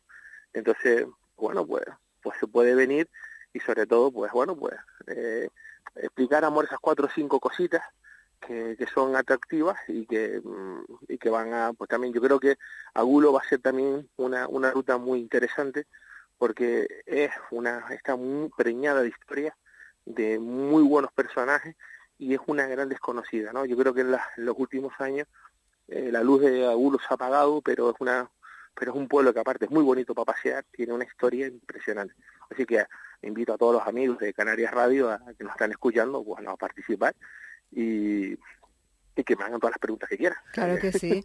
Eh, Carlos, pues queda hecha la invitación a aquellos que estén en La Gomera. Nos decías que era el 22 de abril, ¿verdad? Sí, 22 de abril. 22 de abril. Tienen esa oportunidad de conocer más sobre Agulo y esas curiosidades que solo Carlos Pérez Simanca nos sabe contar también, historiador, guía y coordinador del proyecto La Gomera, una isla por descubrir. Carlos, que vaya muy bien. Gracias por haber participado con nosotros en el programa en Tiempo de Alicios. Volveremos a hablar contigo en otra ocasión. Muchas gracias y buen fin de semana. Muchas, muchas gracias a ti por llamar y bueno, que emplazo a todos los oyentes a que nos a que nos visiten y a que nos a que se hagan una ruta con nosotros que seguramente les va a gustar. Claro que sí. Un abrazo muy fuerte a La Gomera. Hasta luego. ¿Cómo puedes comprobar que todo esté listo para votar en las elecciones generales del 28 de abril?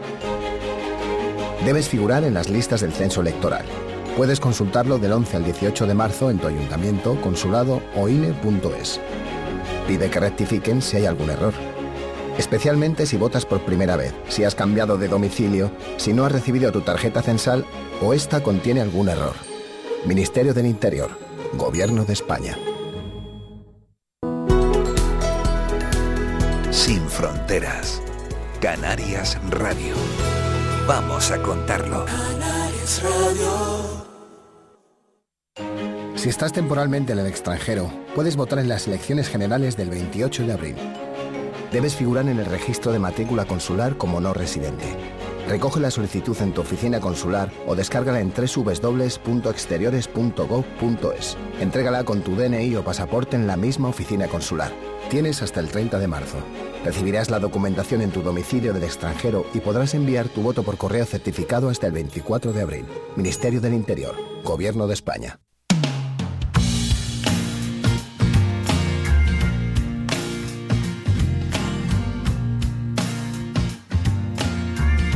Positiva hoy, José Rivero. José Rivero, psicólogo general sanitario, experto en psicología positiva y ustedes lo conocen bien. ¿Qué tal, José? Buenos días. Muy buenos días, Mercedes. ¿Cómo estás? Muy bien, muy bien. Deseando hablar contigo para hablar de temas de psicología positiva que siempre aprendemos tanto y hoy nos vas a hablar de la importancia de los abrazos, las caricias, dar la mano, coger el brazo, ¿verdad? Ese contacto físico. Exactamente, cuántas muestras de afecto tenemos a través del contacto físico. Porque, Mercedes, sin lugar a dudas, estarás de acuerdo conmigo en que es una parte fundamental de cualquier relación entre personas, el poder tocar a la otra persona. Muchas ocasiones, a veces con todo este concepto de la amistad virtual, pues nos falta esa personalizar a la gente.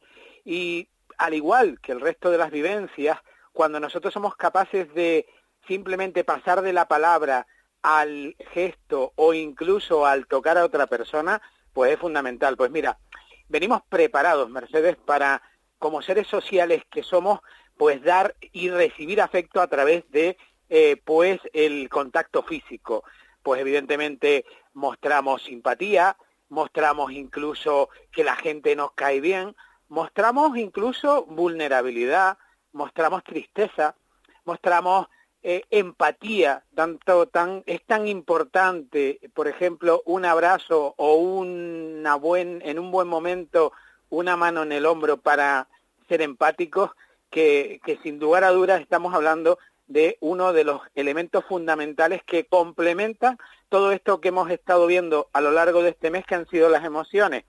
¿Sabes qué pasa? Que normalmente también cuando la gente nos toca, pues eh, nos permite darnos seguridad. En muchas ocasiones, no sé si a ti te ha pasado, cuando titubeas de algo, el que alguien te toque, el que te diga, vamos, tira para adelante y te haga un toquito, te permite vencer esos miedos. Incluso nos, nos, nos, en ocasiones cuando estamos en esas tardes, como digo yo, de melancolía, en esas tardes donde nos quedamos en casa, pues cuando llega alguien, la presencia, el notar la presencia de alguien, el tocar a alguien, a veces te aleja de la soledad por un tiempo y te acerca a otras sensaciones.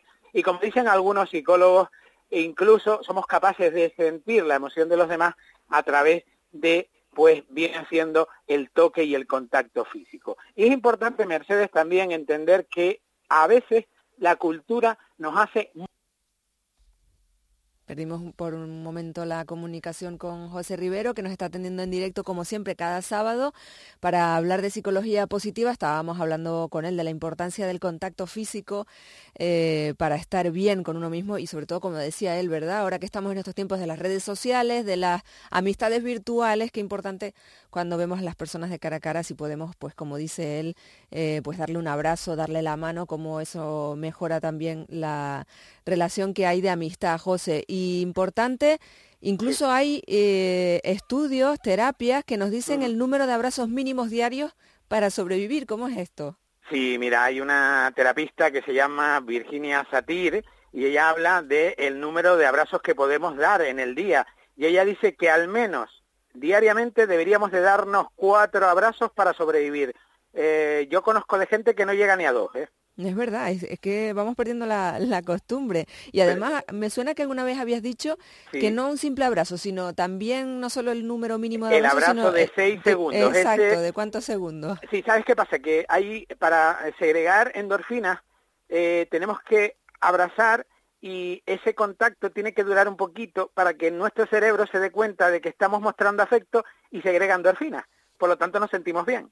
Entonces, no tiene que ser el abrazo ese. Además, decía también, eh, cuando se cortó, de que hablábamos de, de cómo en muchas ocasiones eh, la cultura nos bloquea el expresar afecto. Entonces, ah, el- no sé si, si se dan cuenta o si eh, cuando, por ejemplo, se ha masculinizado tristemente el darnos abrazos a distancia. Los hombres nos damos como esos abrazos que, que casi, casi ni, ni- ni nos tocamos. Parece que en, en- en la educación poco a poco se van rompiendo esas barreras y es importante pues ese abrazo donde a- donde donde achuchas al otro, eso que se llama achuchar, donde lo coges y, y realmente. ¿Y sabes qué pasa? También dice esta, esta terapeuta que para el mantenimiento mínimo tendríamos que tender a tener ocho abrazos diarios. Ocho. Ocho. Hombre, eh, yo en alguna ocasión puedo andar sobre los cinco o seis, ¿eh? porque yo soy muy, muy de, de dar abrazos. Y dice también que, y además esto lo ha demostrado con diferentes estudios, que para crecer como personas, para sentirnos verdaderamente bien, deberíamos de dar 12, ab- 12 abrazos. 12 abrazos, madre mía. pues, Exactamente. eh, Y, y mira, dice lo siguiente, dice que produce seguridad, confianza, protección, eh, incluso ella dice que gestionamos mejor la ira, gestionamos mejor la soledad, eh, lo que te decía antes, liberamos serotonina, estamos de mejor humor, etcétera, etcétera. Pero es que si vamos más allá, Mercedes, simplemente el tacto físico, el tocarnos, que es una habilidad innata, porque además, tú sabes que, por ejemplo, los bebés cuando nacen, si los deprivan, hay estudios eh, que, se, que, que- se hizo en un orfa- orfanato eh, que se estudió porque había fallecimientos eh, infantiles de bebés y se, y, y- y se llegó a la conclusión de que era porque les faltaba contacto físico y simplemente se les alimentaba. Fíjate que no es suficiente con la alimentación, ese contacto físico es necesario para la vida incluso. Sí, mira, hay un, hay un experimento eh, que se hizo en psicología que a una bebé monito se le puso una mamá que eran cuatro hierritos y se le puso el biberón ahí. Y después se le puso otra mamá de, de peluche, ¿no? Era un osito, pero de peluche. Entonces, ¿sabes lo que hacía el mono? Cuando a ti eh, tenía hambre, estaba todo el día en el peluchito abrazado. Y cuando tenía hambre, salía al, al- al hierro, comía rápidamente y se iba al peluchito otra vez. Claro, Porque esa, esa necesitamos necesi- esa necesidad. sensación. Porque además el tacto es sanador. En muchas funciones, eh, este Laura Guerrero, que es una terapeuta psicóloga de una universidad de Arizona en Estados Unidos, ella plantea que cuando nosotros eh, nos tocamos, cuando vamos más allá de ese contacto físico de, de decir a la otra persona, tocar el hombro, eh, acompañar, etcétera, eh, en muchas ocasiones mejoramos nuestras funciones cognitivas. ¿Eso qué significa? Que pensamos más rápido y hablamos mejor, pero al mismo tiempo reducimos estrés. O sea, es espectacular la capacidad que tiene e incluso si fuéramos capaces de despojarnos de toda esa situación cultural que tiene el tocar, cuando tú tocas a alguien y realmente le tocas en una situación de conflicto, eh, la persona con- eh, baja la, resi- la resistencia y se acerca. Por eso esa situación de cuando estamos enfadados, no me toques. ¿Por qué? Porque sabes que si te toca es como si bajaras las defensas y te sientes vulnerable. Claro, ahí no, en esa situación de, de nerviosismo es, es, como dices tú, ese contacto puede hacer que nos, que nos calmemos de manera inmediata y es lo que tendemos a hacer, ¿verdad? Cuando vemos a alguien nervioso, el cogerle del brazo, Cogerle del tranquilo. brazo, acariciar. Eh, pues mira, está tan... eh, eh, yo, yo le diría a las personas que, que simplemente se estudiaran y en muchas ocasiones se obligaran, porque a veces está tan mal visto el que acariciemos a alguien, porque como te decía antes también, esta sociedad que lo eh, sensualiza y sexualiza todo, parece que el contacto físico cotidiano, que es comunicativo, ya se saca de contexto y al igual simplemente una pequeña caricia que puedes hacer a un amigo o a una amiga se puede sacar de contexto, pero realmente lo que estás haciendo es comprender al otro. Lo que estás haciendo cuando pones una mano en el hombro o cuando das un abrazo fuerte sentido es simplemente decirle a la otra persona, te entiendo y estoy siendo empático. Mira todo lo que nos perdemos por a veces cuestiones más que nada culturales. Pues sí, la verdad que es una pena. Bueno, José, y en cuanto a la noticia curiosa de esta semana, tiene que ver con la música y yo no Sí, sé. hoy vamos a polemizar un poquito. Sí, con la inteligencia, ¿cómo es esto? ¿Qué tipo de Sí, música mira. se supone que escuchan los inteligentes? A ver. Pues mira, hay un estudio, no lo digo yo, por si acaso que me quieran decir, pues mira, lo que dijo José Rivero, no, lo dice Virgil Griffith, que es un eh, investigador de una de estas prestigiosas revistas, digo, eh, universidades americanas. Mira, él lo que llega y plantea es que quiere hacer una investigación para ver qué música escuchan las personas más inteligentes y qué música escuchan las personas menos inteligentes. Él crea un software que lo que hace realmente publica las, eh, las canciones eh, en Facebook, bueno, es un estudio que hace relativamente complejo y obtiene lo siguiente, esto se hizo durante varios años, ¿eh? Obtiene que, además el estudio lo llama la música que te vuelve estúpido. La música que te vuelve estúpido. Sí, ese es el a título ver, del a ver. estudio. Y mira, eh, ellos plantean, encontraron que la gente que menor inteligencia tiene, que suspende más, tiende a escuchar a Beyoncé, Ay Dios, pues vamos a ver. ¿Quién más? tiende a escuchar a Lily Wayne, a Jay-Z, incluso escuchan mucho reggaetón. Ah, mira. Ah, Es- mira. Eso se dice el estudio. Eso Escuchar reggaetón, Beyoncé y demás, esto... Sí, exactamente esa música más sencillita, ¿Mm? que es más de andar por casa. La, eh, supuestamente, según el estudio, no lo digo yo, lo dice ese señor, eh, correlaciona con personas más, eh, menos inteligentes. Ah, mira, está bien saberlo. Y luego, Y se- ¿y los que Las más? personas brillantes, pues mira, escuchan, esto ya sería la culmen de la culmen de los brillantes, a Luigi Van Beethoven, Claro. ya, imagínate. Después, también, ojo, estudian a bandas como U2, Counting Crow, eh, Bob Dylan y, y Coldplay, Red Hot Chili Pepper, etcétera. Estos Estas son serían los las que... personas inteligentes. Inteligentes, ah, mira. Mira, yo me puedo en algunos casos meter ahí, en algunos casos. Y después también paso por el promedio, por el promedio, porque dice que la gente promedio escucha ACDC, que ya tú me conoces en esa Sí, línea, sí. Oasis, Los Doors, Pearl Jam y grupos de en esa línea. Esos son los promedios. Esos son los promedios la gente media. Pero vamos, que lo del estudio no lo ves tú muy científico, creo yo. Mira, yo creo, lo primero, la metodología un poco cuestionable, porque realmente, primero, el entender que la correlación entre música y inteligencia, eh, vamos a ver, yo conozco a mucha gente muy inteligente o con unos resultados académicos muy buenos que escucha reggaetón. Y escucho a gente con eh, resultados académicos o con una inteligencia relativamente importante, o bueno, que solucionan, porque lo de la inteligencia, ese concepto también hay que barajarlo con cuidado, pues que obtienen resultados que parecen inteligentes y demás, y, y realmente al final, pues escuchan Luigi Van Be- que no tienen tal, y escuchan Luigi Van Beethoven. Por lo tanto, te digo, hay de todo en la viña del Señor, y yo creo que el estudio, pues, primero, utilizar el Facebook tampoco me parece una herramienta, pues, así como muy fiable. ¿Por qué? Porque a veces tú sabes cómo respondemos a lo del Facebook. Claro, lo Yo que no sé, yo me gusta a veces, yo, perdón, a algunos seguidores míos les pido perdón porque yo los días ajetreados a veces voy al me gusta, me gusta, me gusta y, y, y funciona así. Porque claro, cuando uno tiene muchos seguidores tiene que hacer rápido y, intenta contestar a todos pero no puede. Claro. Entonces, claro, Pues está, se está me coló el estudio, pues imagínate si fui yo uno, igual que de entre los del reggaetón.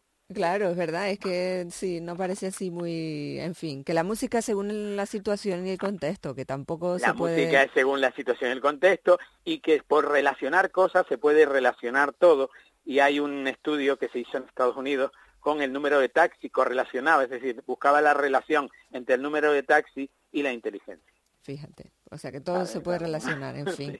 Y además daba, daba acierto, ¿sabes? Era un poco un estudio que se ridiculizó para ver este tipo de relaciones estadísticas que a veces se dan por azar, simplemente. Claro.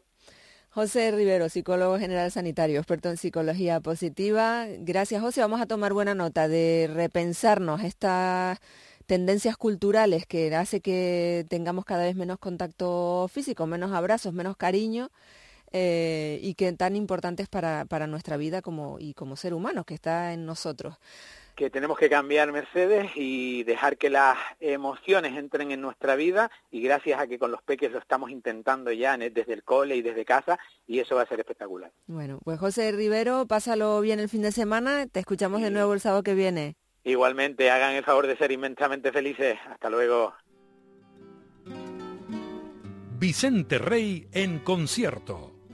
Bolero. Viernes 29 de marzo a las 20.30 horas en el Teatro Guimerá de Santa Cruz de Tenerife. Entradas ya a la venta en la taquilla del teatro, tiendas Maripaz y en tomaticket.es. Queridos canarios, ustedes no nos abren las puertas de su casa, nos abren toda su vida. Nos hacen amar la tierra, el mar, Valentina la de Sabinosa y las estrellas. Vinimos por todo, ustedes volvemos. Ojalá el mundo fuera más como sus islas y como ustedes, capaces de todo, aislados de nada y cada vez más queridos. Promotour Turismo de Canarias, cofinanciado por el Fondo Europeo de Desarrollo Regional. Este tresillo está bien. Ahora, donde le gusta ir a mi marido y a mí es al baño barato. ¿Con respecto a qué? ¿Cuándo piensas salir del baño? Me bañé entero y no me pasó nada. A ti lo que te gusta es estar en el baño recién estrenado. Dime la verdad. Tú no oyes como una música. No, el, baño, barato. Yo siempre voy. El baño barato. En Tenerife, En La Palma y por supuesto en Gran Canaria. ¿Aún sigues teniendo goteras y humedades? Aguacero Canarias, empresa líder en impermeabilizaciones de cubiertas, terrazas y patios con más de 25 años de experiencia, te damos 10 años de garantía. Llámanos al 658-993-440, 658-993-440 o visítanos en aguacerocanarias.com. Estar, sentir. Canarias Radio.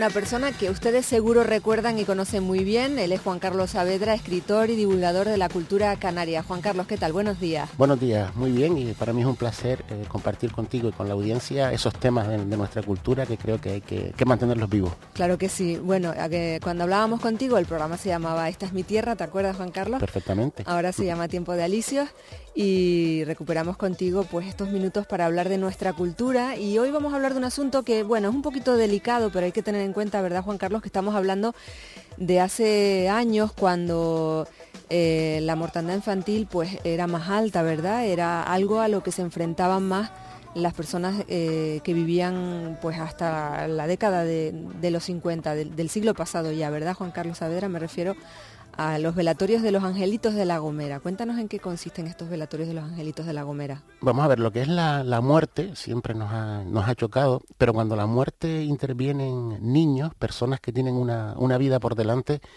pues parece como que el, el dolor es, es doble. Eso sería nuestra percepción actual. Pero lo que serían los entierros antiguos, a lo que tú hacías referencia, hasta los años 50, el entierro de un niño, siempre una niña menor de 7 años, se convertía en una, en una fiesta en el que había música, baile y una serie de, de rituales que visto quizás con los ojos del siglo XXI nos pueden, nos pueden chocar.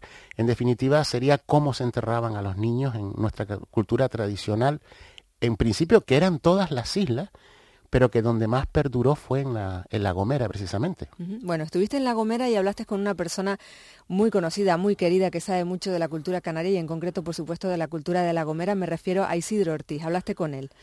Sí, me trasladé a La Gomera, uno de mis libros, que se llama Isla Isla Cuento Cuento, que necesitábamos una voz autorizada en el tema del silbo gomero, porque nuestra intención era publicar los cuentos también en silbo, pero de forma coherente y de forma bien fundamentada, y contacté con, con Isidro Ortiz. Para el que no sea de La Gomera, yo creo que La Gomera no necesita presentación, y para la gente que sigue el mundo de la cultura en Canarias tampoco, pero por si hay algún despistadillo despistadilla, Isidro Ortiz es premio Canarias en la modalidad de cultura popular, él nació en La Gomera en 1930, se dedicó al mundo de la, agricultura y luego, como muchísimos otros canarios, terminó por emigrar a Venezuela porque no encontraba en su isla el futuro que, él creía que merecía. Y siempre ha mantenido un, un buen compromiso con mantener viva nuestra cultura popular. Dicen que es uno de los mejores artesanos fabricando chácaras y tambores gomeros. Fue también un, miembro fundador de los magos de, de Chipude, que empezó a recuperar también el romancero tradicional gomero y también fue, yo creo que el, pionero en introducir en las aulas de la Gomera lo que es el lenguaje silbado. Parece ser que también fue de los gomeros que, que lucharon porque se creara el Parque Nacional del, del Garajonay. Yo creo que la Gomera le debe mucho lo que es la cultura popular gomera y cuando contacté con él no pude pues eh, perder la oportunidad de, de preguntarle por estos, por estos entierros de, los- de los angelitos. Y vamos a escuchar tres extractos de esas respuestas que él te dio sobre el velatorio de los angelitos de La Gomera. Escuchamos ese primer extracto. El primer angelito que se enterró sin tocar el tambor fue un niño que guardando las cabras en esos ricos de Valleran Rey se ricó y se mató. Un hijo de Cristóbal Guinea se llamaba el padre. Ese niño se murió y el día siguiente lo velaron, el día siguiente lo llevaron y lo enterraron.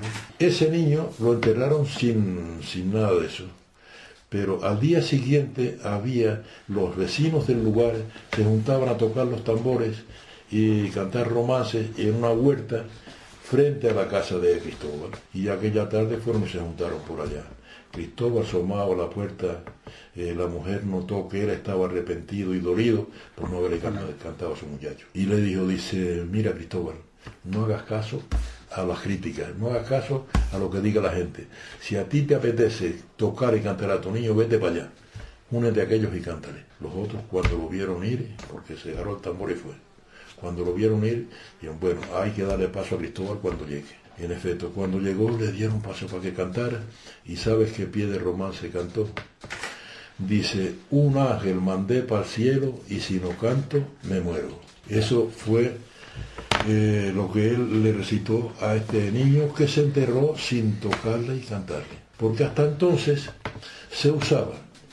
Eh, cuando moría el niño, te voy a citar una el último caso que tuvo lugar aquí en Chipude, era hijo de Antonio García, creo que se llamaba.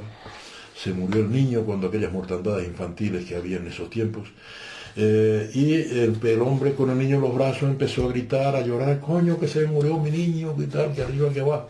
Ahí mismo viene la gente, se juntaron los vecinos, pero que llegue el padrino y le dice, compadre, no le llora más a su niño. Le está haciendo daño al niño con llorarle. Es que no se le puede llorar a, un niño así que se muera. Venga, agarre usted el tambor y, y a- a cantar. Mientras el padre canta, el padrino y la madrina agarran al niño y bailando los dos uno frente a otro le dan la vuelta al recinto de donde está el niño muerto. Mientras el padre toca y canta. ¿Eh? Bueno, pie de romance de... Ah, una vez terminado eh, el- la vuelta con el, del padrino con el niño en los brazos, se lo entregan a la madrina y da la otra vuelta.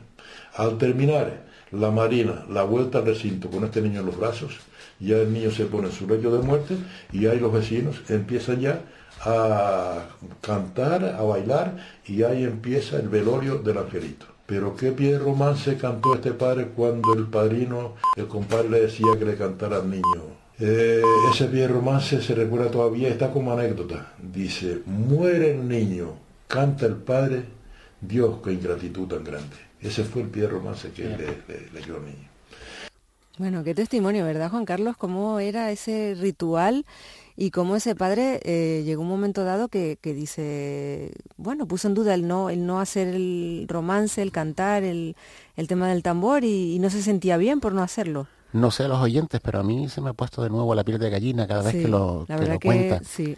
Pero como tema curioso, en, en 1901, Juan Betancourt Alfonso hizo un estudio por encargo del, del Ateneo de Madrid, que luego se plasmó en un libro que se llama Costumbres Populares Canarias de Nacimiento, Matrimonio y Muerte. En el año 1901, él dice textualmente que por los antecedentes que he recogido se puede asegurar que antiguamente celebraban en casi todo el archipiélago los funerales de los angelitos con holgorios, bailes y banquetes y añade que sería conservado en, Braille- en- lo que es Valle Gran Rey y que se hacía puerta cerrada por miedo a la, a la propaganda que se estaba haciendo. Esto tiene también, Mercedes, una explicación.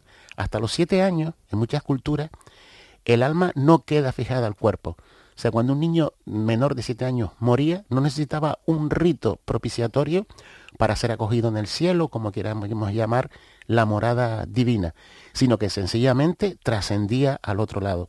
Y lo que él decía, al llorar, se suponía como ese apego podría eh, frenar el traslado al lugar divino del, del niño. Por eso era una fiesta y un, y un holgorio. Claro, por eso le decían que no llores, no llores, ¿verdad? Claro que sería lo- como un freno. Que, la verdad que es impactante, el, ¿verdad? El testimonio de, Isidro Ortiz, como lo cuenta.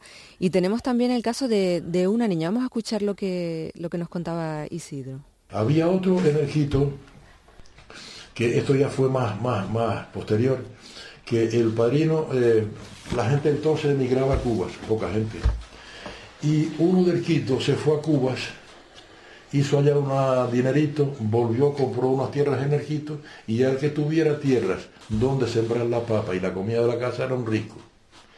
Y esa niña nació y lo buscaron a, ese indiano como padrino. El hombre accedió y trajeron a esa niña a la iglesia aquí a bautizarla. Esa niña le pusieron el nombre de Hiloria. El tambor y el romance hacía acto de presencia en todos los movimientos de la vida del hombre. Cuando nacía el tambor se tocaba y se romanceaba aludiendo a la parturienta, al recién nacido. Cuando se bautizaba, que fue este caso, se salía con el tambor tocando a bautizar a la niña, en este caso, Gloria, se llevó a la iglesia, la bautizaron, y al salir, el padre tocaba y cantaba eh, este pie romance que decía, dice, qué buenos padrinos tienes, Gloria, si no te mueres. Claro, era un, un indiano, un hombre que tenía donde sembrar, que era un rico, no era un medianero ya. Bueno, mira por dónde la niña con el mismo traje que vino a bautizarse se murió más tarde, al tiempo. Cuando murió la niña, el, pa- el padre le, le- cantaba al salir con ella, ah, eh, se muere, mu- murió la niña, durante el ritual este que tiene que hacer el padre y todo esto que ya os lo expliqué, ya durante la noche se quedan ahí bailando y a la hora de salir a enterrarse, el angelito, pues ya era el momento de hacer los encargos hacia el más allá. Cada uno de los asistentes al velorio, si tenía familiares muertos, le hacía un encargo que le llevara al familiar. Por ejemplo, mira, Iloria, eh, si ves a mi papá en el cielo, dile que yo ya eh, eh, crecí, que ya estoy grande, que me casé, que tengo hijos y tal, y para que te acuerdes te pongo esta flor blanca. Otra para que te acuerdes y te pongo esta cinta roja. Otra para que te acuerdes te pongo... De tal forma que cuando el angelito salía, ya salía todo enramado, de todos los colores. Pie de romance de este padre cuando salió Hiloria del Quito, allí pudo enterrarse, dice, quiero y me guardes Hiloria, un sitio para mí en la gloria. Y así sucesivamente. Bueno, fíjate el testimonio de también de este caso, ¿no? De, cómo, cómo tenían interiorizado el tema de, de- de la muerte, ¿verdad? Y Gloria, si no te mueres, incluso le llegaban a decir qué buenos padrinos tendrás. Y cómo ese ritual, ¿verdad, Juan Carlos, llamativo de cómo pues iban entregándole cada uno ese detalle para que mandara esos recados a, a, sus familiares falle- fallecidos. De. Sí, ellos partían de la concepción de que hay una comunicación posible entre los dos mundos. Eso también hay constancia en, en Tenerife, entre los guanches, que cuando moría un mensei, eh, alguien de la comunidad se ofrecía incluso al, al suicidio. Luego su familia se le reconocía como, como noble. Y el motivo del suicidio era trasladarse al otro lado a hablar con, con el mensei fallecido. Incluso hay memoria de que cuando iba a morir alguien, se le acercaban las personas para darle los recados que tenía que trasladar al, al más allá. Pero no olvidemos también que lo que es la chácara, el tambor, pueden ser definidos como instrumentos iniciáticos. O sea que cuando mm, de forma continuada se tocan, eh, se puede entrar incluso en, en un estado de trance, que es el que supongo que se busca con lo que es este tema. Y otro dato es que la música que se, to- que se tocaba normalmente también es el tajaraste, que es uno de los reminiscencias indígenas en, en la música. O sea que no solo era el entierro con baile, sino era luego la comunicación con el otro mundo por medio de mensajitos. Imagínense hoy para nuestra cultura un niño en un velatorio, la gente cantando, bebiendo vino y dejándole lacitos o flores para, para recuerdos. Yo creo que sería impensable. Sería inconcebible hoy, hoy en día. Y de hecho vamos a escuchar ese último testimonio que nos contaba Isidro Ortiz sobre ese último velatorio de este tipo que hubo.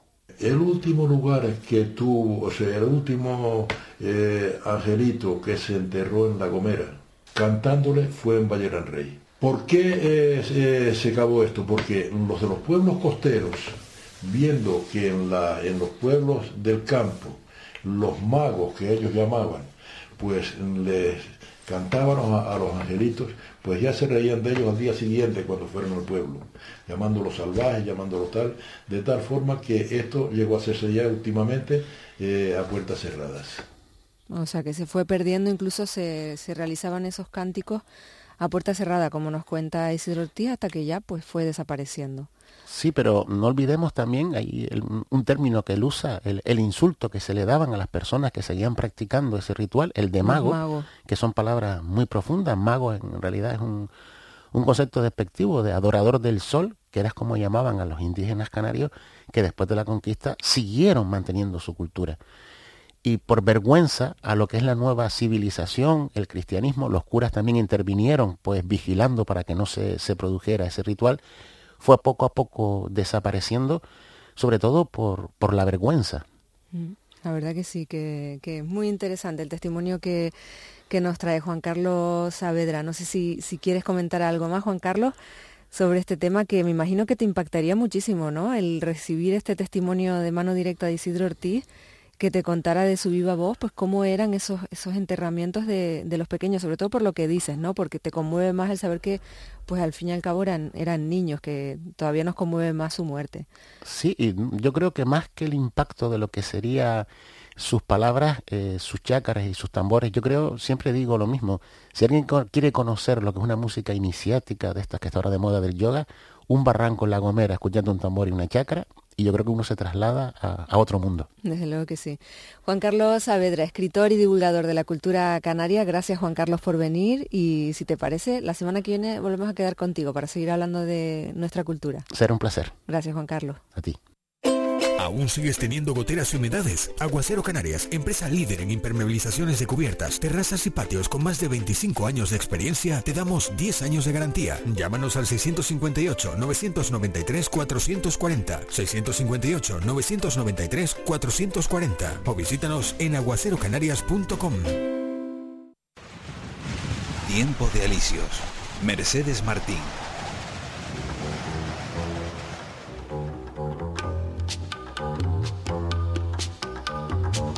Primer plano. Jesús García.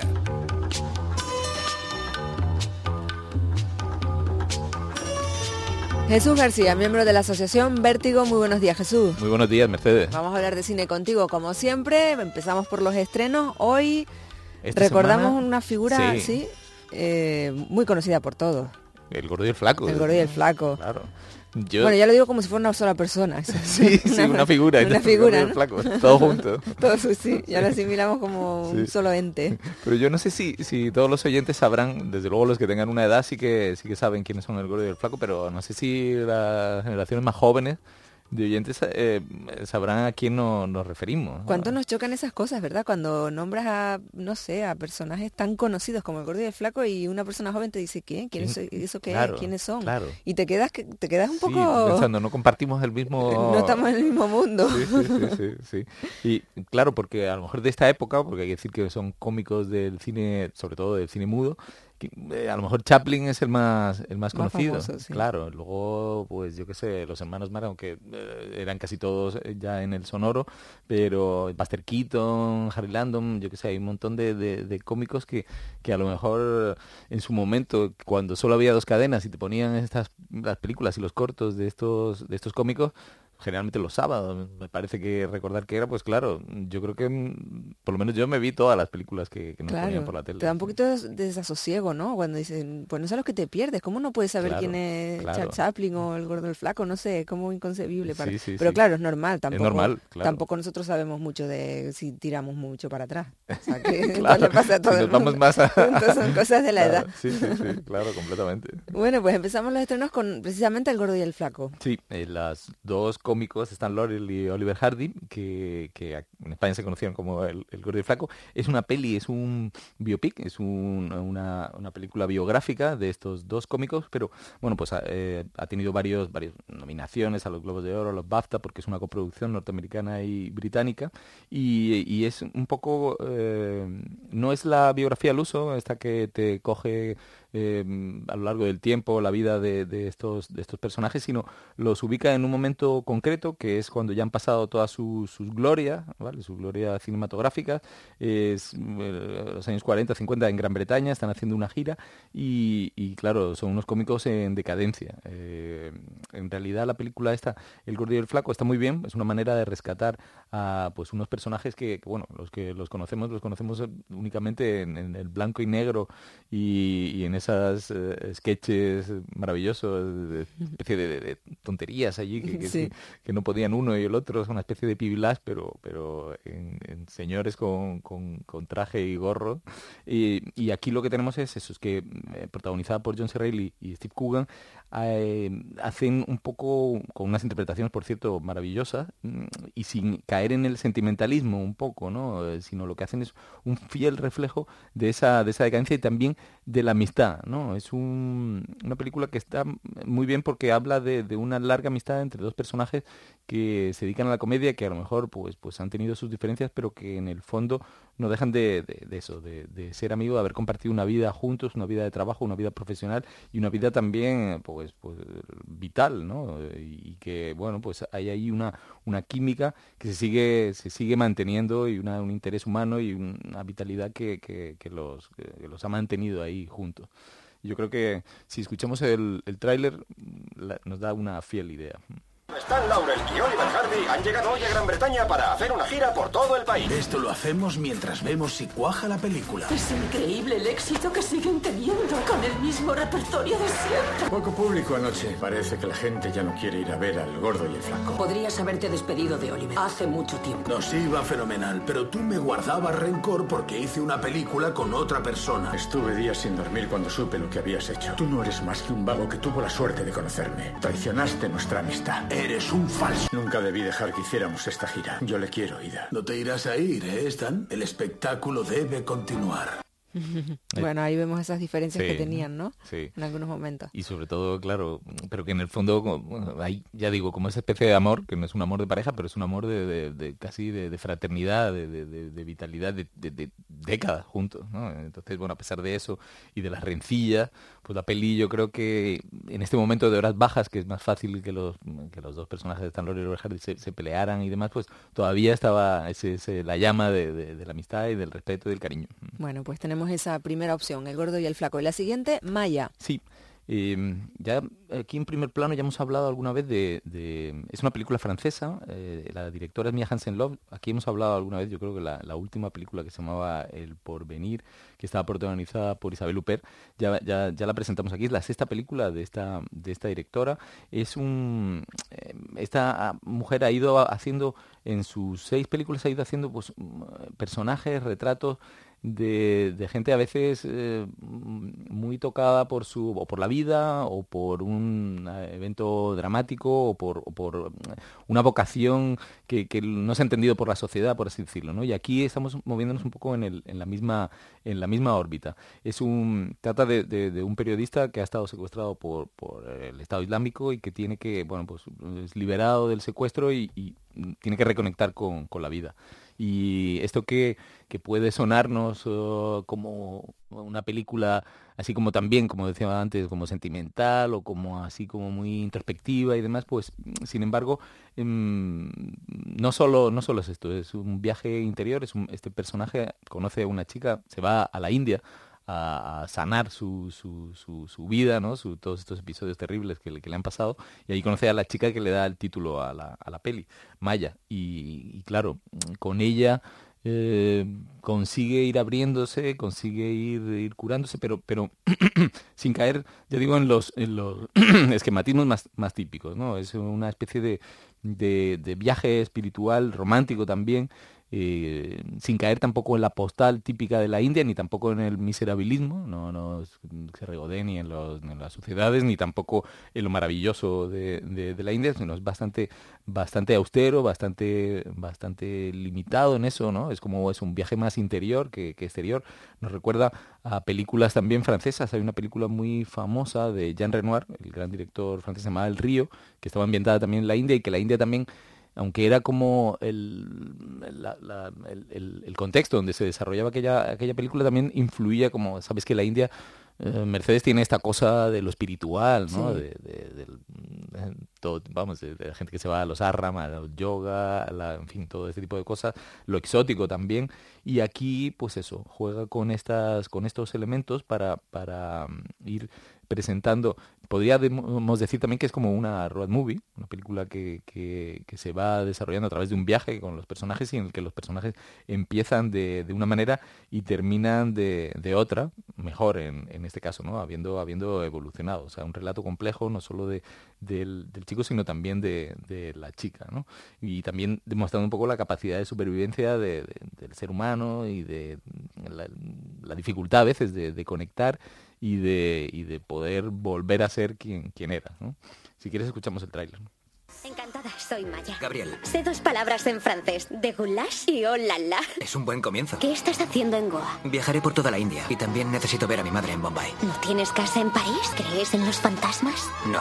Mi padre me dijo que te tuvieron como rehén en Siria. ¿Y? Nada, pensé que debía decirte que lo sabía. Puedo irme contigo. No, no puedes. ¿Por qué? Soy libre. Puede que sí, pero soy reportero de guerra y es mi vida. ¿Qué has venido a hacer a Bombay? Verte. ¿Y el trabajo? ¿Vas a retomarlo? No sé hacer otra cosa. Y si te quiero. Bueno, y la tercera opción, Beautiful Boy, este Sí. mm, ya estadounidense la película, ¿no? sí, Norteamericana. sí, norteamericana, sí. Esta es eh, como la película también así, bueno, el drama de, también, sí, por si no lo hemos tenido suficiente en las dos anteriores, esta también es un drama, pero además es un dramoncio. Aquí sí que sí que hay un poco más de lo que lo que decimos que no tenían las otras películas, es un poco el sentimentalismo y la, la- la co- y la, y la falta de contención. ¿no? Es una película, es también es la sexta película de su director, que es Félix, Van Groeningen, es un belga, pero que sin embargo ha conseguido aterrizar en, en- en Estados Unidos, en Hollywood, ha hecho una película, está protagonizada además pues por Steve Carell, conocidísimo de Office y demás, y, y Timothée Chalamet, que es el, el chico de Llámame por eh, mi nombre, eh, que tuvo tanto éxito, que recogió tantas, tantas buenísimas críticas y premios.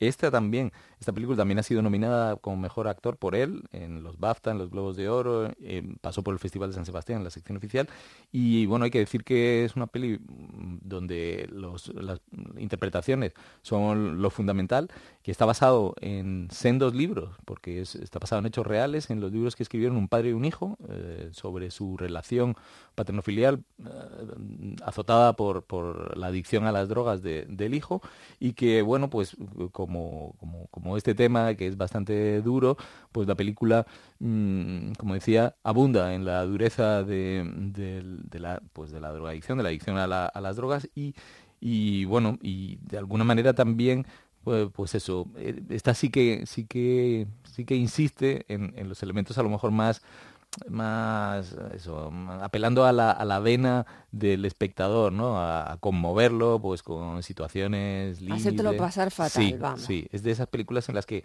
dices, tu madre mía, qué, qué sufrimientos están pasando esta- estas personas, ¿no? Y además que se regodea un poco en eso, ¿no? Pues yo qué sé, sobredosis, eh, traiciones de padres e hijos, momentos así como mm, clímax dramáticos mm, terribles, ¿no? Eh, la película además está como organizado mm, en- con continuos saltos en el espacio, no son exactamente como flashback convencionales, sino sin, sin darte cuenta estás viendo pues una escena, eh, todo como de continuo, pero estás viendo una escena de- del pasado, una escena de, de cuando eran pequeños, de la relación que tenían padre e hijo en pequeño, o diálogos que se superponen a las, a las imágenes, ¿no? Eh, la película, bueno, pues eh, también, pues eso, la han criticado un poco por, por por ser a lo mejor un poco gruesa en el trazo que hacen sobre pues todo el tema de, la droga, por, porque parece que es esto, esto de, de- se empieza uno eh, fumando cigarros y bebiéndose una cerveza y termina enganchado a la heroína, ¿no? Pues, pues un poco va por ahí el, el tema, ¿no? Es así como muy, muy grandilocuente y muy maximalista, pero con una música, una banda sonora, por cierto, bastante, bastante buena, pero todo ello, pues eso, con, unas interpretaciones estupendas de, los dos protagonistas principales que son prácticamente los, el centro de, de la peli. Escuchamos el tráiler. Me va genial. Sí, estoy haciendo lo que toca. ¿Qué significa eso? ¿Tú crees que lo tienes todo controlado? Sé por qué hago las cosas. Eso no me hace diferente. Te avergüenzas de mí porque yo era algo maravilloso para ti, tu creación especial, y detestas quién soy ahora. ¿Y quién eres, Nick? Soy este que ves. Este no eres tú. Lo que pasa es que siempre tienes que controlarlo todo. Quiero seguir así. Mi hijo ha desaparecido. Nicolas Chef. Hay momentos en los que miro a ese chaval al que crié, a quien creía conocer, y me pregunto quién es. Creía que estábamos unidos, más unidos que la mayoría de padres e hijos. Mi hijo está ahí fuera. No sé cómo ayudarle. ¡No puedes! Ya bueno, ves que pues, sí, sí. se ve ahí lo complicado de la complicado, relación padre-hijo con, sí. con la droga de por medio. Y además que hay que decir que, que en Estados Unidos, desde hace unos años para acá, hay una especie de, de, de- de ola terrible de, pues, de muertes por sobredosis. De, Cierto. Sí, parece que vuelve el- la, la heroína y los opiáceos, ¿no? Entonces hay esta especie de epidemia de la que se está hablando. Y además que, curiosamente, con respecto a lo que pasaba en los años 80 y demás, que afectaba sobre todo pues a gentes, eh, eh, a los negros y gentes de clases bajas. En este caso parece que está que la, la- la gran clase afectada es los blancos de clases medias. Mm. Con lo cual esto le da otro elemento y otro componente nuevo a, a- a una droga que estaba como muy estigmatizada. Mm. Bueno, yo hablando de también de, de olas, madre mía, la que se montó con el estreno de Capitana Marvel, que si no me equivoco se estrenó el 8 de marzo, el Día Internacional Sí. de la Mujer, supongo que no por casualidad. Sí, no, no por casualidad. Estaba que buscado estaba comercialmente. Sí, sí, sí, sí, que totalmente. Madrid estaba toda plagada con unos tremendas mm, Cartelazo. cartelazos de tremendos de Capitana Marvel allí en la Gran Vía, Sí. anunciando su estreno para el 8 de marzo. Claro, es que... Y, y al final, pues ha tenido, por el momento ha tenido bastante éxito. Muchísimo, muchísimo. Es una, un ciclón. Es una, se estrenó en no sé cuántas pantallas y claro, ha sido el mejor estreno del año. Se dice ya que por los números del primer fin de semana es como la sexta, el sexto mejor estreno de, de la historia, una cosa así. Lleva recaudados como 404 millones de euros, un, disparate. Y además todo eso mm, con, de alguna manera como, como el, el- el- esa especie de, hubo una, una campaña machista, ¿no? Sobre, sobre con las críticas y demás a la peli eh, y la protagonista Brie Larson tuvo que, bueno, salir un poco ahí a, a defenderse y, y de alguna manera también es un empujón. eh, ¿Te acuerdas que en su momento hablamos también del estreno de Wonder Woman? Sí. Y, y aquí tenemos otro nuevo, otra nueva película de superhéroes eh, protagonizada por, por una mujer. Eh, está claro, ya hablamos creo en su momento que la industria hollywoodiense, los grandes estudios, porque además estamos hablando pues lo mismo de los de los cómics de la Marvel y de la DC, que son los que están sacando personajes que a lo mejor en las series de, de cómic no eran principales, pero están, están sacándolos como principales en, en películas de grandísimo presupuesto, estrenados por todo lo alto y con grandísimo presupuesto de publicidad en todo el mundo, y están consiguiendo buenísimos resultados. Y además, como, como bien dices Mercedes, aprovechando pues el estreno del 8 de, marzo, el Día de la Mujer Trabajadora, para, para enganchar un poco con, con la filosofía un poco feminista, Me Too, de, de personajes eh, femeninos fuertes. Y yo creo que es una ola eh, hasta tal punto exitosa que, que- que esto, el estreno de estas películas, películas como esta, lo demuestran. Eh, que tengan, quizás nos tendríamos que remontar, yo que sé, a Lara Croft o a personajes así para, para recuperar y que en su momento mo- también tuvieron éxito, pero no tanto. Ahora ya es un fenómeno mundial. Son fenómenos absolutamente universales y estos personajes femeninos además recaudan, que antes a lo mejor pues no eran No tenían el tirón que tienen Exacto. ahora. Y ahora sí, y estamos hablando de, de tanto la protagonista de Wonder Woman, que es la actriz israelí, cuyo nombre ahora no me acuerdo, como Brie Larson, tampoco son eh, mujeres que, que hayan, ¿sabes? Con grandes, eh, eh, sí son grandes actrices, pero no actrices muy conocidas. O sea que casi a lo que se, el público responde es al efecto eh, mujer eh, superhéroe, ¿no? Sí. Eh, que es donde por donde está tirando esta- estas pelis. Entonces, bueno, pues yo creo que se abre una nueva beta que de la que vamos a ver que, que- que van a seguir estrenándose pelis por aquí, sí, de grandes de mujeres superhéroes protagonistas de, de películas, a más y mejor, ya lo veremos. Bueno, pues la, la veremos a ver qué tal. Y luego dos festivales, uno que está aquí en Canarias, el Festival Internacional de Cine de las Palmas de Gran Canaria, que comienza el 22 de marzo, Sí. su decimonovena edición, y el Festival de Cine de Málaga, que empieza ahora, ¿no? ¿Ya? Empezó, ¿O empezó ayer, ayer? Ah, ayer mismo, viernes, sí, claro. Fue el estreno, que además el estreno de, de- de esta, de, esta edición, la, la número 22, tiene de curioso que, que, bueno, se estrena con y se cierra con dos películas de, Dani Rovira, que bueno, Dani Ah, Rovira es de. Málaga, sí. Sí. Y empezaron ayer con Taxi a Gibraltar, que se estrena también en los cines, que bueno, pues no, no hemos hablado de ello, una, una comedia de esas disparatadas de personajes, un taxista que se va a Gibraltar, y cierra con Los Japón, eh, y además a Dani Rovira pues le han dado una biznaja de estas que son el premio que tiene el Festival de Málaga como reconocimiento a su trayectoria, su labor como embajador de la ciudad, etcétera. Es una edición que además mm, eh, ya sabes que el Festival de Málaga es como el escaparate un poco del cine español, del cine español así, mm, generalmente ópera- óperas primas, primeras pel- películas y segundas y terceras, se ha caracterizado sobre todo en los últimos años porque eh, pues consiguieron sacar a películas como pues Verano de 1993, 10.000 kilómetros y, pelis así como Las distancias el año pasado, de directores así que empezaban, con lo cual, bueno, pues tiene este, este prurito de, festival que, que, consolida o que muestra la vitalidad del cine español. Y además ha cambiado de fecha también. Normalmente el Festival de, de Málaga eh, estaba sobre abril-mayo y ahora lo han, lo han adelantado a, la- a- a marzo. Es una, bueno, ya sabes que la abundancia de festivales hace que sea difícil encontrar la, la ventana donde ubicarse y aquí, bueno, pues han optado por adelantarlo un poquito más. mm, se les escapó el estreno de, de Almodóvar, eh, que Ah, fue es esta verdad. semana, que no sé, fue el miércoles, que hubo un, por lo visto, bueno, sí ponían los medios un fiestón ahí, que luego se fueron al Yugoslava a todos los actores más otros de la troupe de Almodóvar a estrenar la peli. Entonces creo que bueno, eso fue un pequeño fallo para, para el Festival de Málaga, pero, pero bueno, eh, tenemos gente desde Fernando Colomo a también Carlos Márquez, que fue el que estrenó y ganó 10.000 kilómetros, que vuelve a la sección oficial. De nuevo tenemos las dos patas de la sección oficial que combina cine español con cine latinoamericano, creo que son como 12 de un lado y 8 por el otro, y se entregan dos, dos premios, premio a la mejor película española, premio a la mejor película eh, latinoamericana. Y bueno, también decir que que otra curiosidad de la marea Netflix que nos que todo lo, lo revuelve y es que se estrenan dos películas de, de Netflix en la, en la sección oficial. En Málaga no podía escapar y, y tienen dos, dos pelis que, que- que- que, bueno una que es fuera de, de sección oficial eh, no compite pero la otra la otra sí es una a pesar de todo dirigida por una argentina y la otra se llama no me acuerdo, ¿A quién te ¿A llevaría? quién te llevarías a una Eh, isla desierta. Exacto, que es basada en una obra de teatro.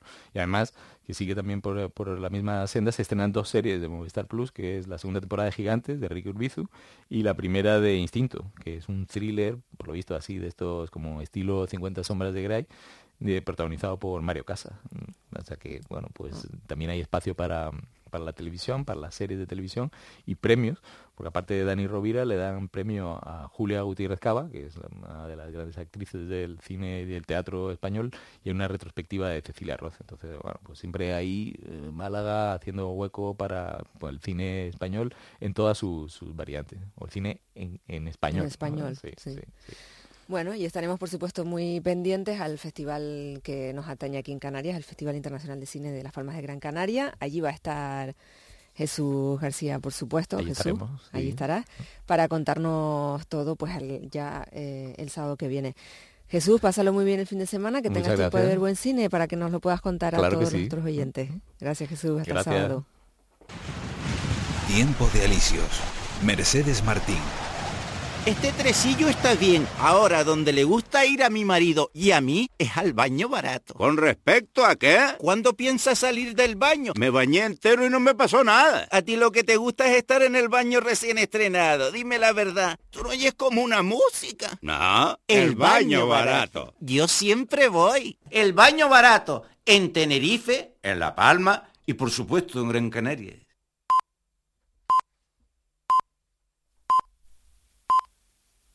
Son las 12 del mediodía en Canarias.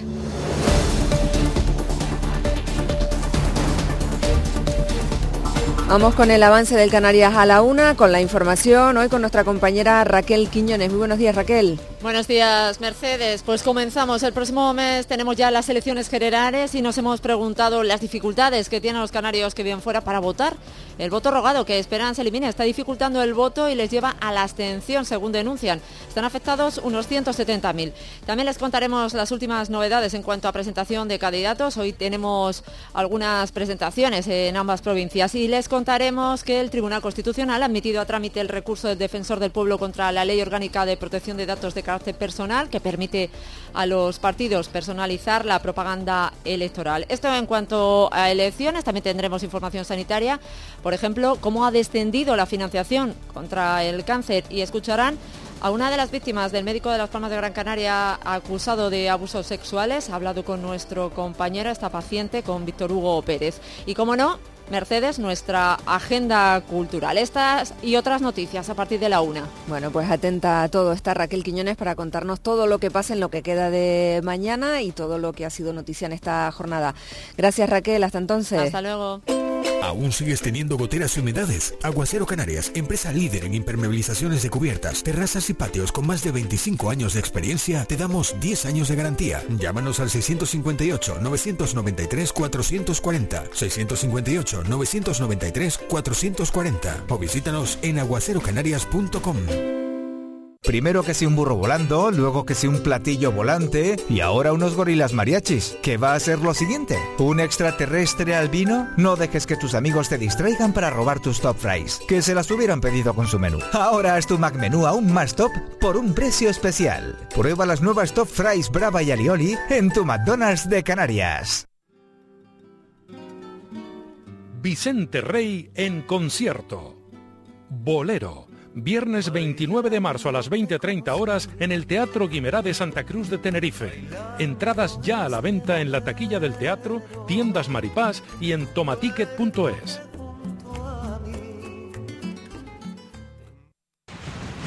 Tiempo de Alicios. Mercedes Martín. El día en que lo iban a matar, Santiago Nazar se levantó a las cinco y media de la mañana para esperar el buque en que mucho tiempo para comprender de dónde venía. El principito, que me acosaba preguntas, nunca parecía oír Lo que a. Harry le incomodaba era que la última vez que le había dolido la cicatriz había sido porque Voldemort estaba cerca. Los invasores de la paz canaria que cojan la maleta. Los que venden la tierra que no es suya, que cojan... Libros libres. Gemma del Rosario.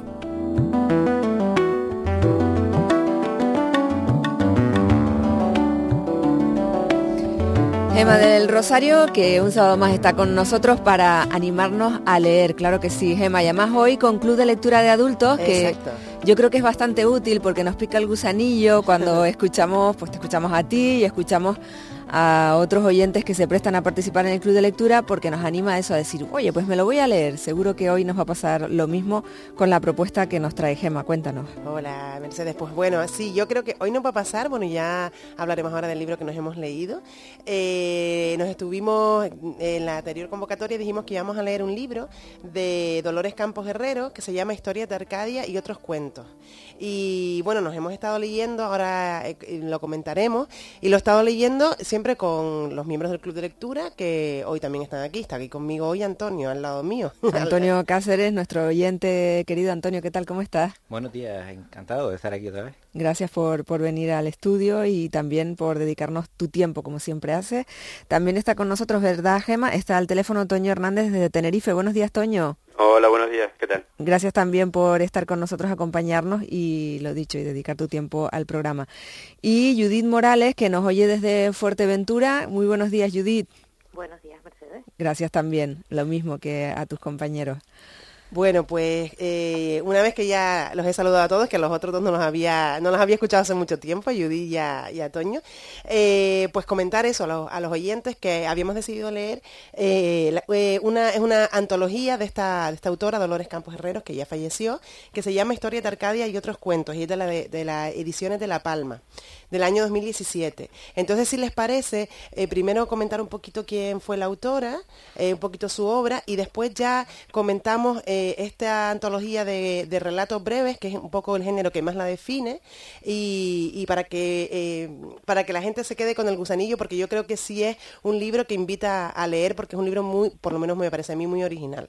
Entonces, si te parece, bueno, no sé si tú, eh, me comentaste, Mercedes, que tú habías conocido a, a Dolores Campos. Sí, conocí a Dolores Campos, trabajé con ella porque, bueno, muchos la recordarán también por, por su faceta como periodista. Exacto. Ella trabajaba en televisión española y yo trabajé con ella, era ella mi jefa, de- mm, ella era editora de informativos y, y la verdad es que tengo un recuerdo buenísimo de, esta mujer porque era muy buena gente, muy culta y el trato era exquisito con, con todo el mundo, la verdad que, que era una mujer estupenda. Mm, Pues bueno, pues comen- comentar que ella nació en Tenerife y pasó, pero luego residió mucho tiempo en Gran Canaria y como tú dices, era licenciada en Ciencias de la Información y trabajó también mucho tiempo en Canarias 7 y en, y en El País, en el periódico El País. Y luego, bueno, pues fue, pues tuvo una actividad muy, muy diversa, fue guionista de televisión, trabajaba en televisión española, eh, fue periodista, bloguera y luego cultivó y escribió mm, sobre diversos géneros, en este caso tuvo poesía, relato breve y también una parte de literatura infantil.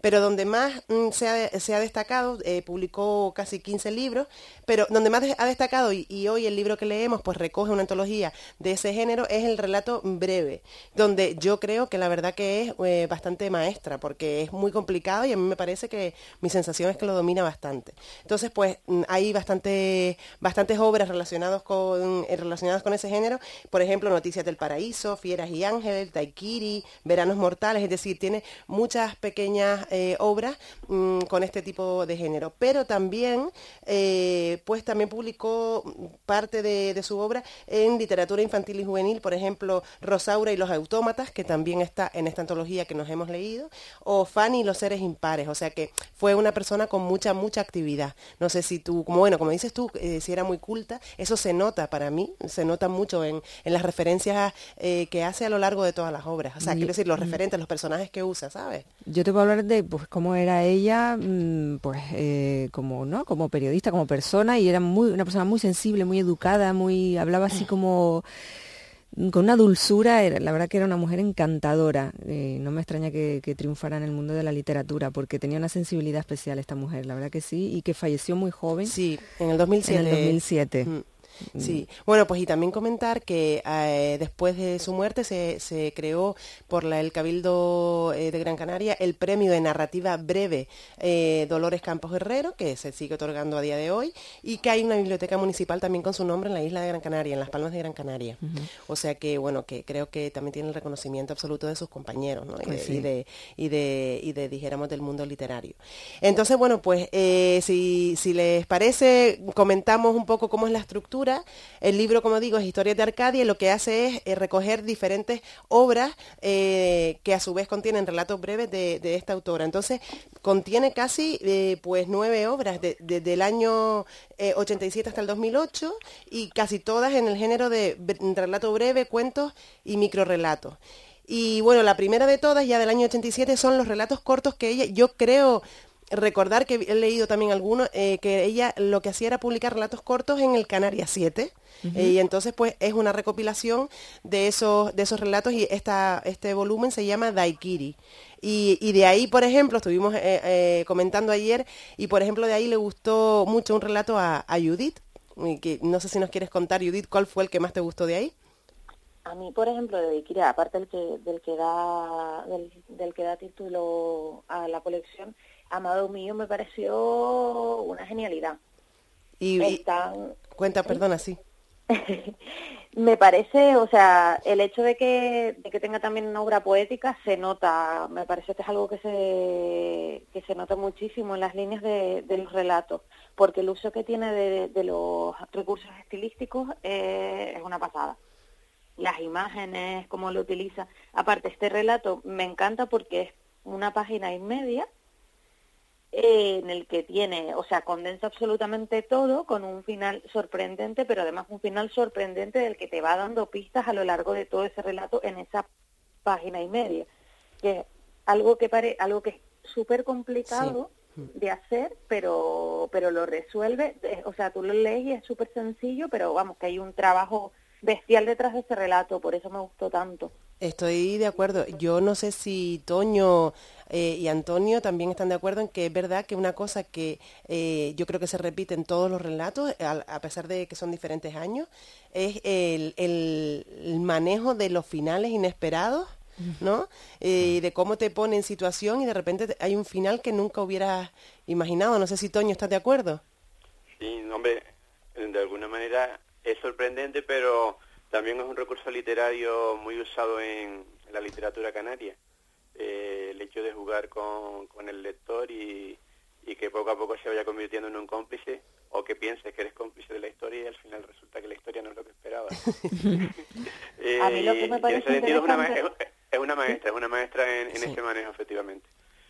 Judith.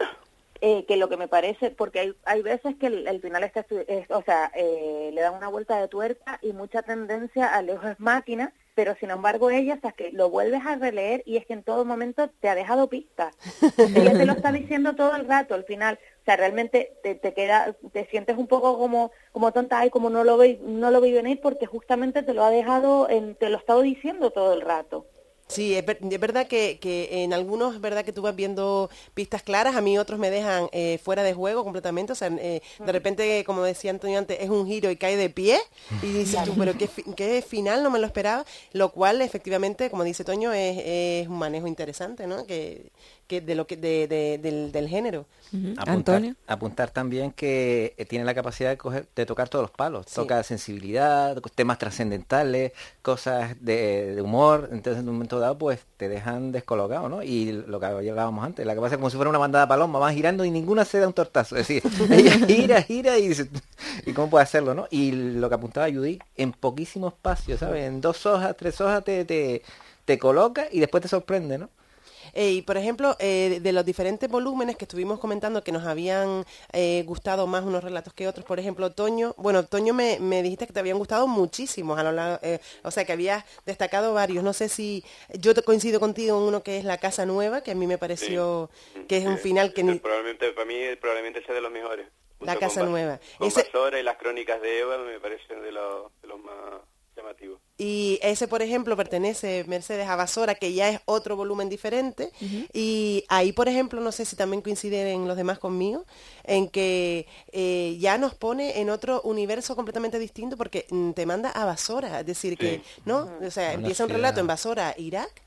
Y, tu- y, y un relato de turismo por un lado, pero efectivamente es un viaje continuo. No sé, a mí, me, a mí por ejemplo, ese relato me sorprendió bastante. A mí me gustaría preguntar a la compañera que, que la conoció si ella en algún momento fue eh, corresponsal eh, internacional o tuvo que ver algo con corresponsal de guerra. Que yo sepa, no, nunca, nunca me comentó No, no, nada, la verdad que... No, no, porque describe bastante bien un poco esa soledad de, del corresponsal y de los riesgos que corren muchas veces cuando están en países así en conflicto. Sí, y, y, ade- y a verdad que y te ponen en esa situación y luego a lo largo de ese, de ese relato, que no deja de ser breve, yo pasé por un montón de sensaciones diferentes. Desde la ironía o el humor, que también, la verdad, que no sé si Mercedes, que la conoció también, tenía tiene un- una ironía y un, y un fino, fino sentido del humor que se deja caer todo el rato. Y después, por otro lado, sensaciones de asco también a lo largo del relato, porque tiene sensaciones brutales. eh, del amor, es decir, mm, ese me parece uno de los mejores. La Casa Nueva también, que también tiene un final un final inesperado, ¿no?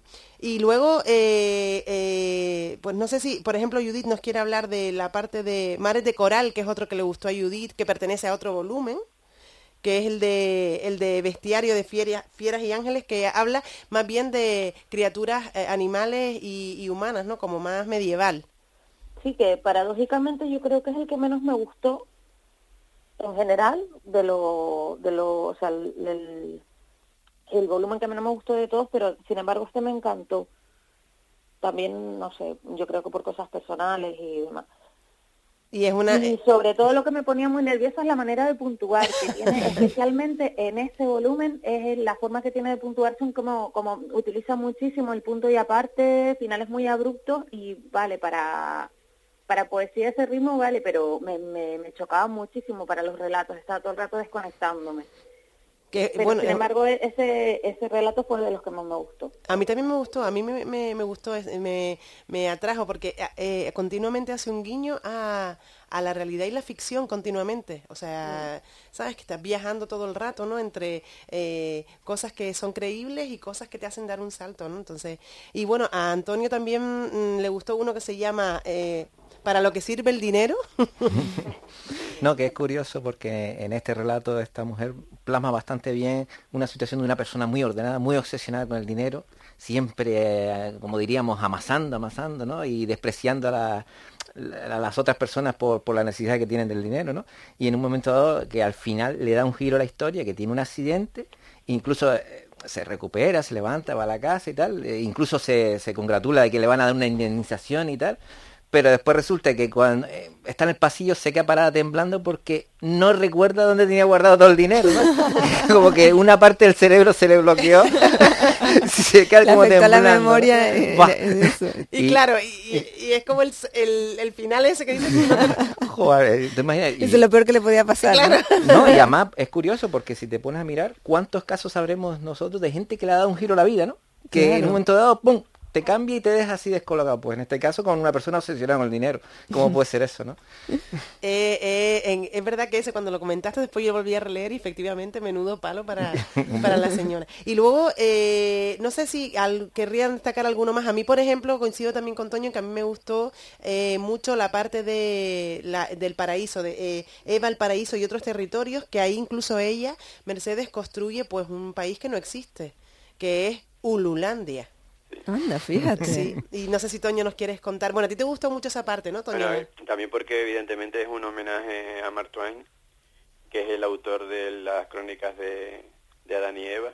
Y es esa reflexión que van haciendo los, los dos personajes, o sea, Adán y Eva en el paraíso, cuando se empiezan a conocer. Y, y ella pues hila ese mismo recorrido, lo que pasa que, claro, lo recrea. Y tanto en las que son las digamos las reflexiones de, de Adán y de Eva sobre todo por una parte porque en este caso Eva es la inteligente Eso. sí, sí, sí. yo diría que en casi todo, pero bueno, en este, en este Eva es la inteligente, eh, también se crea la situación de, de ese país en el que, digamos, el mismo, el país ya se ríe de sí mismo, con su, con su himno, con su eh, forma de entender las relaciones, con su forma de, de vivir, que es tal vez una forma más, más natural y menos seria de lo que muchas veces no, nos damos los humanos. Entonces, en ese sentido yo creo que es una digna sucesora de- del estilo de Twain eh, en el caso de, de estas crónicas. Y además, eh, eh, me parece que el- la capacidad de tener, de crear esa geografía mágica que no existe, que nos lleva a otro sitio, ¿no?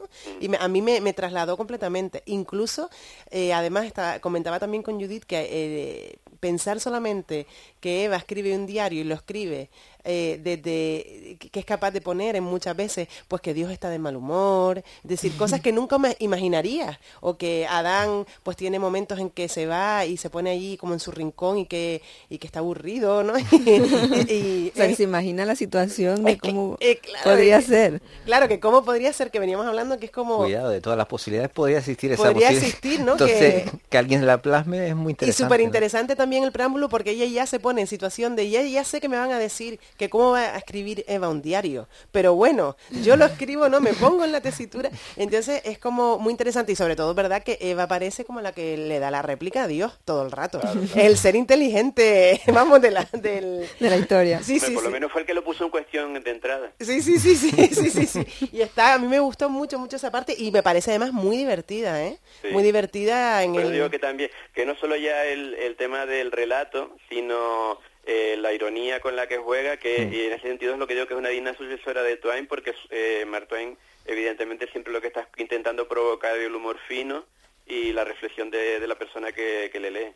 Sí, la verdad que, no, no, sí, sí es verdad que ese sentido lo, lo maneja muy bien y veníamos hablando también, yo coincido con, con Toño y lo hablamos antes Antonio y yo antes de entrar, que eh, de- también cómo, cómo maneja el relato en sí, que no se extiende demasiado para que sea una novela, lo cual es complicado, ¿no? Que, que consiste en manejarlo, sino que te pone al personaje y te conoces al personaje pero no deja no abandona el suceso. Y llega hasta el desenlace y es, yo eh, es difícil hacer eso no detallando el personaje porque el personaje más o menos tiene siempre sus características no no sé si ahí eh, coinciden conmigo que es verdad que, que es difícil de manejar ese género Es Y- que hace varias Claro, y, cosas. la- y lo hace sin, con total falta de complejo, porque Sí. parece que es el género chico y como que el relato es como la previa para prepararte para la novela y no tiene por qué. Exacto. Es Bueno, un es- género en sí. Es, ver- es verdad, tienes razón Judith, que es verdad que lo hace sin, sin complejo ninguno, sin intención ninguna, sino sabiendo que es el relato, ¿no? O sea, que se quiere quedar ahí. ¿no? Y con la dificultad añadida de eso, en cuatro trazos, eh, colocarte en la situación, desarrollarla y darle un desenlace, pero un giro al final, o en muchos de los casos, ¿no? Entonces, y encima lo que hablamos antes, con todos los palos que puedas tocar, sensibilidad, esto, lo otro, así que no tiene problema ninguna en moverse en varios campos, ¿no? Sí, sí, eh, eh, eh, a mí me parece que, que, que- y creo que incluso, no sé si es a lo mejor un género más difícil de, de manejar, porque mm, tú, tú sabes que tienes que, que tener una estructura y un, un límite de páginas o un límite de, de extensión y, y ahí desarrolla pues todo eso de una manera para mí magnífica. Y luego eh, también hacia el final tiene uno de los, de los volúmenes que es eh, Rosaura y los, y los autómatas. Y, y esa también pues mm, la quería comentar, o le te gustó, Toño, ¿no? Me, me comentaste. Que está más dentro de la parte, eh, dijéramos, eh, de infantil o juvenil. O, o, o no sé si para... Bueno, yo creo que, que- que yo diría que para todos los públicos, porque realmente plantear un, un juego de imaginación y un tipo de, de personaje infantil que, que cualquier adulto pues asume- asumiría como propio de cualquier novela, o sea, no, no se queda fuera de, de un relato para adultos. Eh, ese tipo de, de pensamiento y muchas veces cuando no han sido famosos libros que hablan desde la infancia o desde el ponerte como un niño y realmente lo que se está dando es un mensaje para el mundo adulto. Pero yo creo que aquí cabe para, también, como dicen ustedes, para todos los palos. O sea, puede servir perfectamente para un adolescente como puede servir para para personas adultas y que estén reflexionando sobre estos personajes que aparecen. Y, y además a mí, me, como me, está- me, me hacía viajar todo el rato, de repente estábamos en Ululandia y de repente había un relato sobre las canteras. Eso quería preguntarle si hace referencias a- sí, o, o a lugares de exacto, Canarias. Sí, sí, como dice Judith, ¿no? El, el de, el de, comentaste el de, ahora Judith, ¿qué dijiste? El de... O Arrieta también hay algunos que se desarrollan en Lanzarote, Exacto. utilizando el léxico propio de allí. Es que, es que sí, sí, hace referencia bastantes veces el de las canteras, por ejemplo, el año del diluvio, y habla de la playa chica, y entonces es que te lleva de un lado a otro, y a mí me, para mí es un viaje constante, un viaje constante, eh, y además a- entre la realidad, la ficción, entre diferentes mundos, y que yo creo que tiene bastante que ver con el título de, de Arcadia. No sé si, si eh, alguno quiere comentar o, o, ha- o miró qué significaba Arcadia eh, dentro del, del panorama literario y demás. ¿No? que es como un, un mundo imaginario, un país imaginario, eh, que, en- eh, que dijéramos que se veía como la parte, en un lugar utópico donde había bondad, belleza, y, ¿no? y, y- pero también una parte oscura. Y yo creo que ella nos lleva ahí todo el rato. O sea, Aparte, la- ella misma lo define al principio, habla de su propia Arcadia. es cierto, muy bonito además, ¿no? Cuando habla de su propia Arcadia, porque al principio sí quería nombrar que el prólogo que le hace, muy bonito, me, me gustó a mí mucho, el de Santiago Gil, y dice que Arcadia es el lugar en el que uno sueña habitar cuando muere y también cuando escribe. Y entonces, pues que ella está en esa Arcadia y que está en esas palabras, dice todo el rato él, ¿no? Y, y yo creo que sí mm, estar muy relacionado con lo que con lo que vemos cuando leemos y abrimos el, el volumen. No sé si están de acuerdo con eso. En que, en que, no, de Antonio, sí. ¿no? Que, que ha creado un mundo, eh, no te voy a decir a su medida, sino que amplio, donde focalizaba, donde se separaba para verlo desde lejos y entonces en ese contraste te deja bastante descolocado. Y eso sí, eh, es un mundo donde dentro de ella, pues claro, eh, hacía énfasis en las cosas que en un momento dado le, le gustaban, la parte sensible, la parte emocional con, de pareja, todo eso lo plasma bastante bien, ¿no? Y ahí después también eh, hay una parte final, eh, uno de, las- de los volúmenes que es ficciones mínimas, que ella eh, hace micro relatos, Mercedes también, que es otro Otro género otro más género complicado incluso. más complicado porque hace como mm, pequeñísimos, eh, eh, son algunas son frases, otras medio folio y, y también pues eh, eh, pues in- intenta ¿no? Eh, introducirse en ese género y, y- y, ah, por ejemplo ella hace varias referencias literarias, habla como que hace referencias a Alicia en el País de las Maravillas, ahí se nota quizás el dato que tú nos has dicho de que tenía bastante, era una persona muy culta y eso se nota en Sí, las sí, referencias en general en todos los personajes porque es que va por todos lados, desde lo grecolatino hasta la parte más religiosa. Es decir, eh, a mí me, me llama la atención todo, todo ese universo diferente que crean. Toño, ¿a ti, por ejemplo, te hubiera gustado, no sé, alguno de los relatos que dijeras, uy, ay, este me hubiera encantado que hubiera continuado? O, o pasa un poco con todos, que te quedas con ganas de más? Eh, entiendo que en Basora, eh, que creo que dio después lugar a una novela, eh, había cuestiones que, que te dejan eso, como dices tú, como colgado de un hilo y sin saber pa- al final para dónde tirar. Pero se nota que hay una idea como de, de construcción de algo más, o sea que, que son relatos que se quedan parados ahí, que podían perfectamente ser el final, pero que podían dar lugar a, a conjuntos de otras historias. Mm, ay, yo no sabía que Basora había sido después una, mm, una Luego novela. estuve, estuve leyendo y creo que sí, que escribió una novela basada un poco en esos primeros relatos de, de la parte de Basora. Ah, pues yo tenía entendido que no tenía nada de novela. Pues hay una, estuve leyendo, no sé si era un proyecto o, o fue proyecto y después al final no salió, pero sí que, que la idea de ella era construir una novela a partir de, de los relatos de Basora. Y quizás, eh, retomando lo que dice Toño, es verdad que a mí Basora también me deja como, mm, aquí me gustaría saber qué pasa algo Mm. esa más allá. ¿no? Porque es verdad que es- siendo para mí los finales, eh, dijéramos, mm, como, de- como cogiendo las palabras de Antonio, que cae de pie y que no te espera, ahí sí te quedas como, bueno, mm, si me explicara o continuara lo seguiría leyendo, como dice, como dice Mercedes, ¿no? Es verdad que ahí, pero pero no sabía, bueno, no sé si, si quizás tuvo alguna incursión, tampoco descubrí que nada de novela, sino casi todo en la, en la parte de relato breve. Y de hecho, el premio que se dan eh, con su nombre es de relato breve, obviamente. Sí, sí, sí. No, no, evidentemente. Eh, es su marca, digamos. Sí, sí, sí, es su Pero- marca. y continuando un poco con el tema de, de Basora, eh, hay una parte de, de lo que es el papel de la mujer y de la, digamos, de lo que es el también eh, ese patriarcado que está ahí, que tiene unas costumbres que engancha después con, con la casa nueva, que da un- también una idea de, de un femi- feminismo fino también, de, de cómo la mujer ha sido maltratada a lo largo de la historia y además que parece que es que tiene que ser así en la casa nueva, es que poco menos es decir, bueno, la tradición es esta, no sé por qué te quejas. Sí, exacto, la casa nueva, que no vamos a desvelar para no hacerle spoiler, no, Sí, sí, pero eh, que efectivamente, y luego también hay una referencia a las brujas también, que yo Sí, creo también, ¿no? Que yo pensé que se le iba a gustar mucho a Judith, pero no me, no me, no me, no me, di- no me ha dicho que le haya gustado especialmente, no sé si Judith, que- ¿qué te pareció? A mí sí me gustó, es que me gustaron mucho lo que había que seleccionar y, y no sé, los que me llamaron así la atención, por, sobre todo por la prosa y por cómo tiene resuelto no solo de contenido, sino de continente, que es una pasada. Sí, sí, sí, es verdad. Pero es verdad que la bruja también hace referencia un poco ahí a, a mujeres que de hecho empieza a nombrar mujeres cuasi conocidas, ¿no? Que, que ella la- las interpreta como que han sido brujas a lo largo de la historia.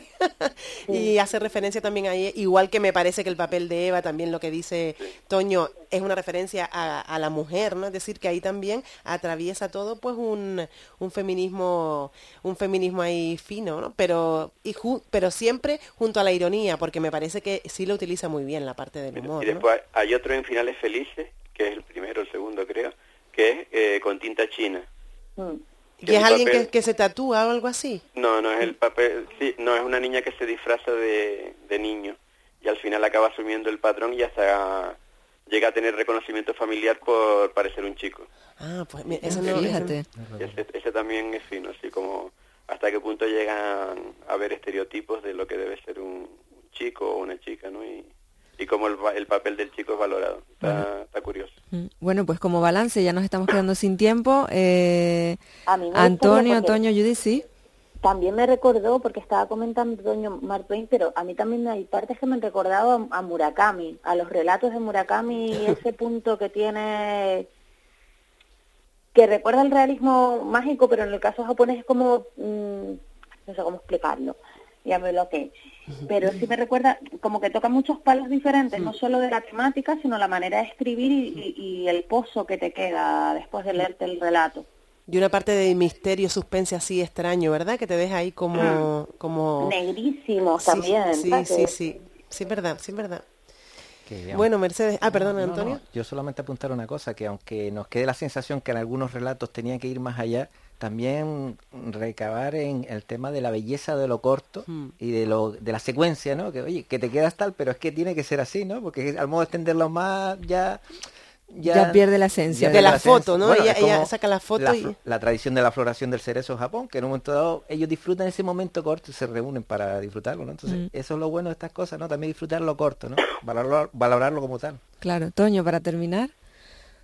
No, yo me quedo con eso, con la capacidad que tiene de, de plantear historias que, que te sorprenden en dos páginas, que te dejan pendiente de, de qué es lo que pasó y a veces tienes que eso, que releer y, y ver realmente todo lo que quiere decir porque es, es tanto concentrado en tan poco espacio que, que resulta llamativo. Bueno, recomendable por lo tanto, historias de Sí. Arcadia y otros cuentos de Dolores Campos Herrero, eh, para tomar nota y, y leerlo, claro que sí, que es de lo que se trata esta sección, de que nos pique la curiosidad de conocer a nuestros autores y su obra. Gema del Rosario, gracias como siempre Gema por, por venir y, y bueno, dar las gracias a Antonio Cáceres que además se ha trasladado al estudio, gracias Antonio. Gracias, gracias. Y a Toño Hernández que nos escucha desde Tenerife, gracias también gracias. Toño. Gracias a ustedes. Y Judith Morales desde Fuerteventura, gracias Judith. Gracias. Bueno, Gema, Bueno. pues te emplazamos adentro de dos semanas. Dos ¿qué te semanas que tenemos, recordemos, club de lectura con los eh, niños y niñas y que estábamos leyendo Raritos, que es un cómic recomendado por Mar, que es una de las niñas. Raritos, ténganlo en cuenta. Entonces lo comentaremos y, y- y bueno, a ver, eh, a ver qué, qué cuentan ellos. Bueno, pues te esperamos el- el- dentro de dos semanas. Gracias, Gema Bueno, del Rosario. gracias. Pásalo bien. Un abrazo.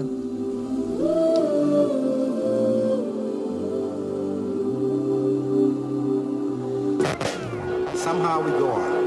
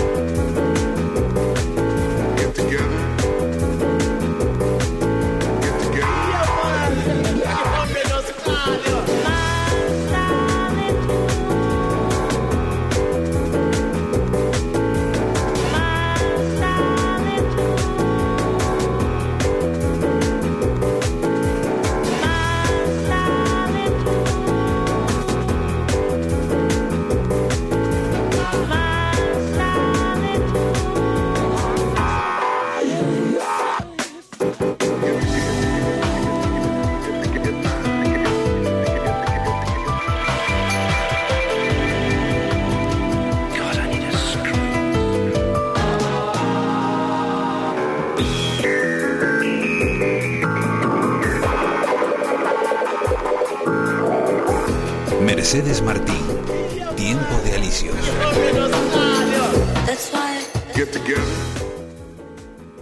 Vamos a hablar unos minutos sobre nutrición porque hoy se presenta en Las Palmas de Gran Canaria un interesante estudio. Se va a presentar en el undécimo Congreso Emerge en Canarias, donde participa la Sociedad Española de Médicos de Atención Primaria. Lo va a presentar el doctor Luis Serra, que es catedrático de Medicina Preventiva y Salud Pública de la Universidad de Las Palmas de Gran Canaria y además, como saben, es presidente de la Academia Española de Nutrición y Ciencias de la Alimentación. Señor Serra, muy buenos días. Muy buenos días, ¿cómo estamos? Muy bien, muy bien. Bueno, siempre nos interesa mucho que nos ayuden, que nos den consejos, pautas para, para tener una buena alimentación. En ese estudio que usted presenta, algunas de las claves, ¿qué es lo que dicen, señor Serra? Bueno, básicamente es más evidencia en torno a los beneficios de la dieta mediterránea, eh, que la gente entienda lo que es la dieta mediterránea, qué alimentos, qué patrones alimentarios la componen y que entienda que la dieta mediterránea, cuando además se acompaña de actividad física y de una cierta moderación, moderación, sobre todo en las raciones, es la mejor opción que existe y nos da una garantía de salud y de buena calidad de vida espectacular. ¿no? Yo creo que al fin y al cabo eh, lo que hacemos con estos es- estudios es entender mejor todos los procesos, pero a la vez animar a la gente de que ya por fin tome conciencia y que pues eh, menos comida rápida, más dieta mediterránea, eh, digamos menos asaderos y más ensaladas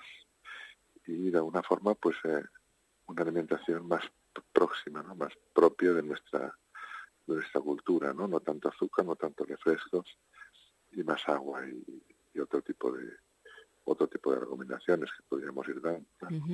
Eh, ¿Es partidario usted, por ejemplo, de, de decir determinados alimentos no, mm, restringirlos por completo? Yo pienso que cuando, cuando uno dice todo vale, claro, la gente al final dice, bueno, un día es un día. Y el día es un día que antes, en época de nuestros abuelos, era real, hoy en día el un día es un día se ha convertido en todos los días. ¿no? Por tanto, eh, yo creo que al final tenemos que decir esto, pues no vale, ¿no? Es decir, porque, por decirlo algo, una, una ambrosía, pues eh, no pasa nada, absolutamente nada por tomarla una vez pues, cada 10 días. Pero cuando se toma diario y a veces dos veces, pues entonces ya el problema está ahí, ¿no? Por tanto, yo creo que lo ideal sería no pasa nada de vez en cuando, y es lo que hay que decir, pero que realmente sea de vez en cuando, porque hoy en día lo festivo se ha convertido en cotidiano. Claro. ¿Y algunas conclusiones que usted revela en ese estudio, conclusiones científicas en torno a, ciertos mitos con determinados alimentos, por ejemplo, como el pan blanco, los lácteos, las bebidas fermentadas? ¿Qué nos puede contar sobre eso? Bueno, en relación con, por ejemplo, empezando con el pan, claro, es evidente que el pan integral, por contener fibra, es una opción más saludable. Pero a veces no se trata solo de pan blanco, pan integral, porque muchas veces el pan integral que nos venden no es un pan integral como tal. Pero sí que hay muchos tipos de pan blanco. Hay el pan blanco que podemos encontrar en una panadería tradicional, hecho con, con buenas harinas, con masa madre, con reposos adecuados, y hay un pan más industrial que nos venden a lo mejor en establecimientos de, de boutiques de pan, pero al por mayor, donde uno compra seis barras de pan por un euro, o en una gasolinera donde este tipo de pan tiene un proceso de fabricación muy distinto, masas congeladas, procesos de cocción rápidos, etcétera, que hace pues que ya es decir, se ve solamente con el comportamiento que tiene el producto en casa, ¿no? Un buen pan. Lo puedes tener en casa cinco días, una semana, sin problema, y consumirlo. Y un pan de estos de gas- gasolinera, que les llamo yo, al cabo de tres horas ya parece una- un chicle. Por tanto, es evidente que esto se va a comportar metabólicamente distinto. Por tanto, no se trata de hacer la guerra al pan blanco, sino se trata de hacer un, un, digamos, loar el pan blanco de calidad, el pan blanco artesanal, el, y el pan integral, por supuesto. Esto sería el primer mito. El segundo es el tema sobre todo de la leche, porque ahora parece que no podemos tomar leche por ningún lado. La leche es un producto eh, perfectamente saludable en todos los estudios eh, publicados, sobre todo la leche cuando es semidesnatada o desnatada, tiene efectos beneficiosos en el cuerpo humano, eh, no solamente porque los niños crecen tres o cuatro centímetros más cuando consumen leche y cuando no consumen, sino también por una serie de enfermedades de tipo metabólico, etcétera. Ahora bien, cuando hablamos de sostenibilidad, y es otro elemento a tener en cuenta, el medio ambiente, el planeta, entonces, y ahí sí que el consumo de leche de vaca tenemos que moderarlo y tenemos otras opciones perfectamente sostenibles de los que en Canarias somos pioneros, como son los quesos de cabra y de oveja, ¿eh? que son especies mucho más sostenibles, que no emiten tantos gases con efecto invernadero y no, no inciden sobre el cambio climático. Por tanto, leche sí, sin ningún problema, pero preferentemente, y ya por temas eh, medioambientales, quesos de cabra y oveja, si es posible, canarios. Y la proliferación, por ejemplo, de ahora que está muy, se ve mucho lo de la leche sin lactosa, incluso personas que no tienen ese problema de intolerancia a la lactosa, que también consumen leche sin lactosa. ¿Tiene esto alguna importancia en nuestra salud o, o las personas que no tienen esa intolerancia no deberían consumirla? No hace falta que la consumen, es decir, la lactosa es un azúcar, lo que hacen estos, estos sistemas muchas veces es hacer precipitar la lactosa en ácido láctico. Y normalmente se rompen algunas moléculas, se nota que la, la leche es un poco más dulce de sabor porque se han roto, se ha roto la lactosa, pero no, no tiene más importancia. Y, la intolerancia a la lactosa no es que sea una cosa tampoco de vida o muerte, es decir, es un pequeño efecto gastrointestinal que mucha gente incluso utiliza para ir al baño, es decir, que nadie se crea que es una, una alergia ni nada de esto, es una pequeña molestia y que normalmente, eh, digamos, se modifica el, el, gen de intolerancia a la lactosa cuando las poblaciones consumen leche, este, esta intolerancia va desapareciendo y disminuyendo. O sea que es más frecuente en gente que no consume leche. Uh -huh. Y, como y, respe ¿Sí? y, respecto a las, a las bebidas, eh, sobre todo alcohólicas, bebidas fermentadas hay mucha polémica, ¿no? Hay muchos, sobre todo en redes sociales, chicos de estos de internet que dicen, no, consumo cero el. Yo creo que aquí hay, hay, dos cosas. En primer lugar, eh, un consumo moderado, un consumo moderado, y en eso hay que ser muy estricto, que sería pues, el equivalente a una, a una cerveza o un vaso de vino en mujeres, o dos cervezas, dos botellines, o una en mujeres al día, esto desde el punto de vista epidemiológico no se asocia con mayor mortalidad, bajo ningún concepto. ¿eh? Y esto hay que ser muy, taja, muy tajante porque es así. Y toda la evidencia lo dice. Lo que pasa es que en los últimos estudios se ha observado que tampoco confiere mucho beneficio estas cantidades, pero esto es por un motivo muy simple. Porque a la gente cuando le preguntamos, ¿usted cuánto bebe? Si bebe tres te va a decir uno, uno y medio. Y si llega una y media te va a decir media. Y por tanto estamos estimando mal el consumo. Pero realmente el consumo entre una y dos bebidas, unidades de bebidas fermentadas al día, sea cerveza o sea vino, se asocia con menor mortalidad cardiovascular y en una mejor esperanza de vida. Y esto es así hasta que se demuestre lo contrario. Una cosa es fomentar el consumo de alcohol. Esto no se puede hacer bajo ningún concepto, nunca. Mm porque el consumo de alcohol tiene dos caras y hay que mirar el encuentro de las dos caras. Uh -huh. Siempre nos gusta eh, preguntarle cuando hablamos con usted sobre, bueno, las costumbres en Canarias, las, esas costumbres gastronómicas sí. que tenemos, cómo vamos evolucionando, qué debemos corregir. Bueno, yo pienso que en, en Canarias se ha producido un, un, fenómeno muy interesante porque teníamos una, una alimentación muy influenciada por el modelo turístico tipo fast food, ¿no? Con un consumo de muchas harinas refinadas y mucho y mucho azúcar, ¿eh? mucho azúcar, muchos refrescos.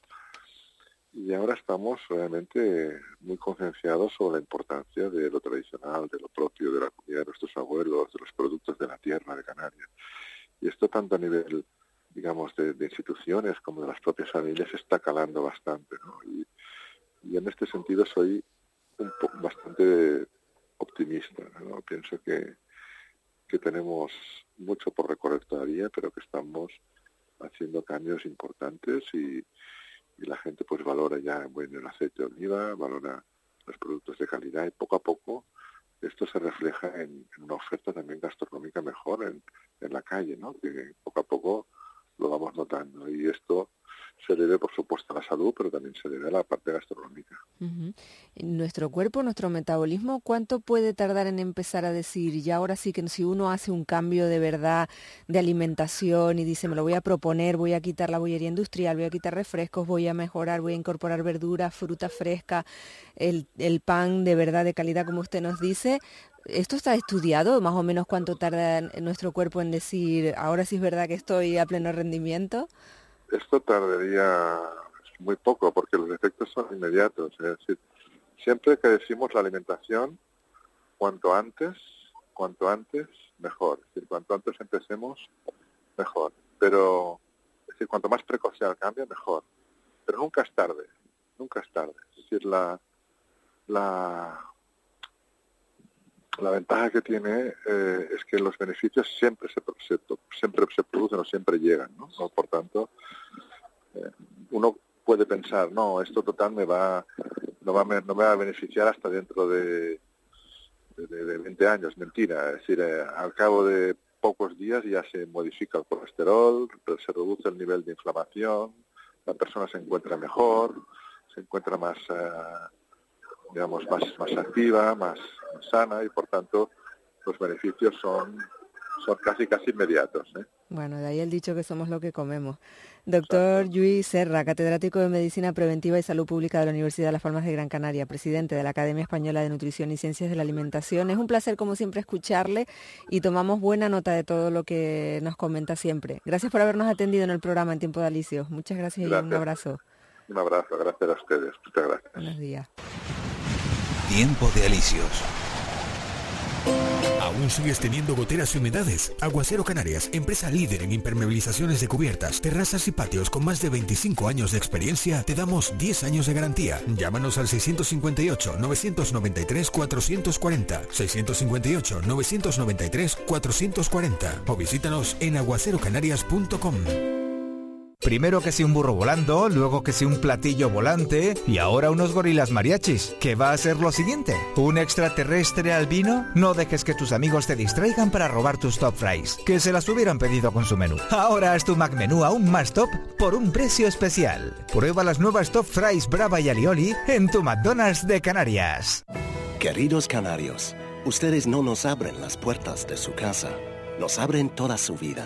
Nos hacen amar la tierra, el mar, Valentina la de Sabinosa y las estrellas.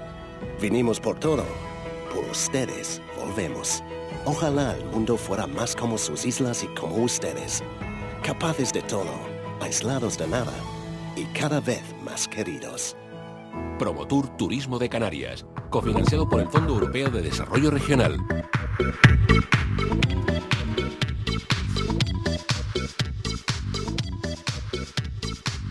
Tiempo de Alicios con Mercedes Martín.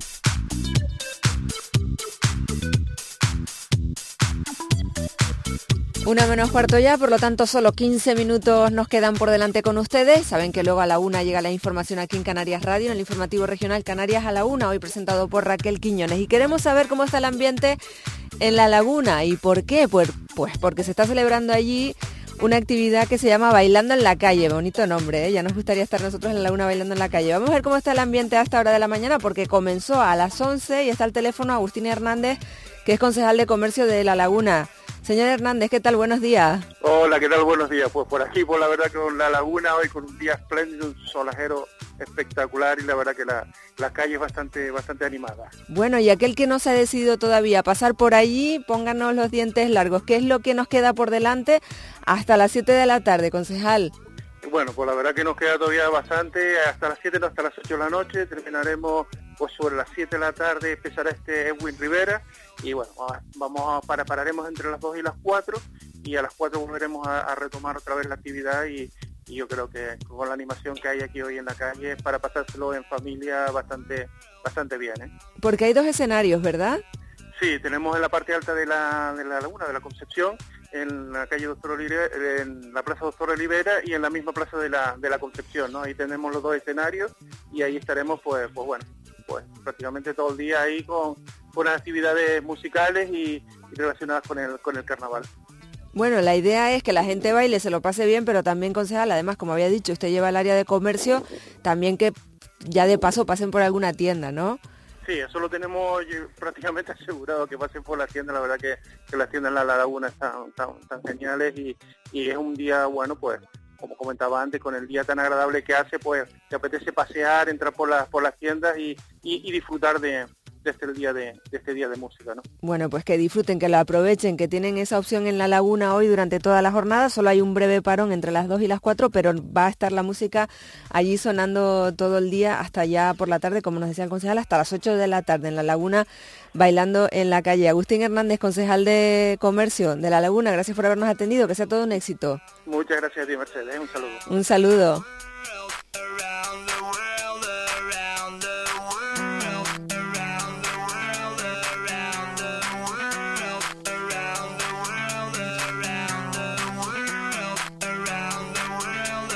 Y otra opción que les damos, esta vez pero en la isla de La Palma, me van a permitir que hable por supuesto de la sardina, de la sardina de San Andrés y Sauces, que ya es oficialmente fiesta de interés turística de Canarias y queremos saber cómo está el ambiente allí en San Andrés y Sauces porque la sardina, el entierro es esta noche evidentemente, pero hay ya ambiente allí en el municipio norteño de la isla de La Palma y está el teléfono Fanny Hernández, que es la concejal de Cultura de San Andrés y Sauces. ¿Qué tal? Muy buenos días. Hola, muy buenos días Mercedes. Bueno, ya hay ambiente, ¿verdad? Porque las actividades empiezan desde hace un tiempo a esta parte, ya desde por la mañana.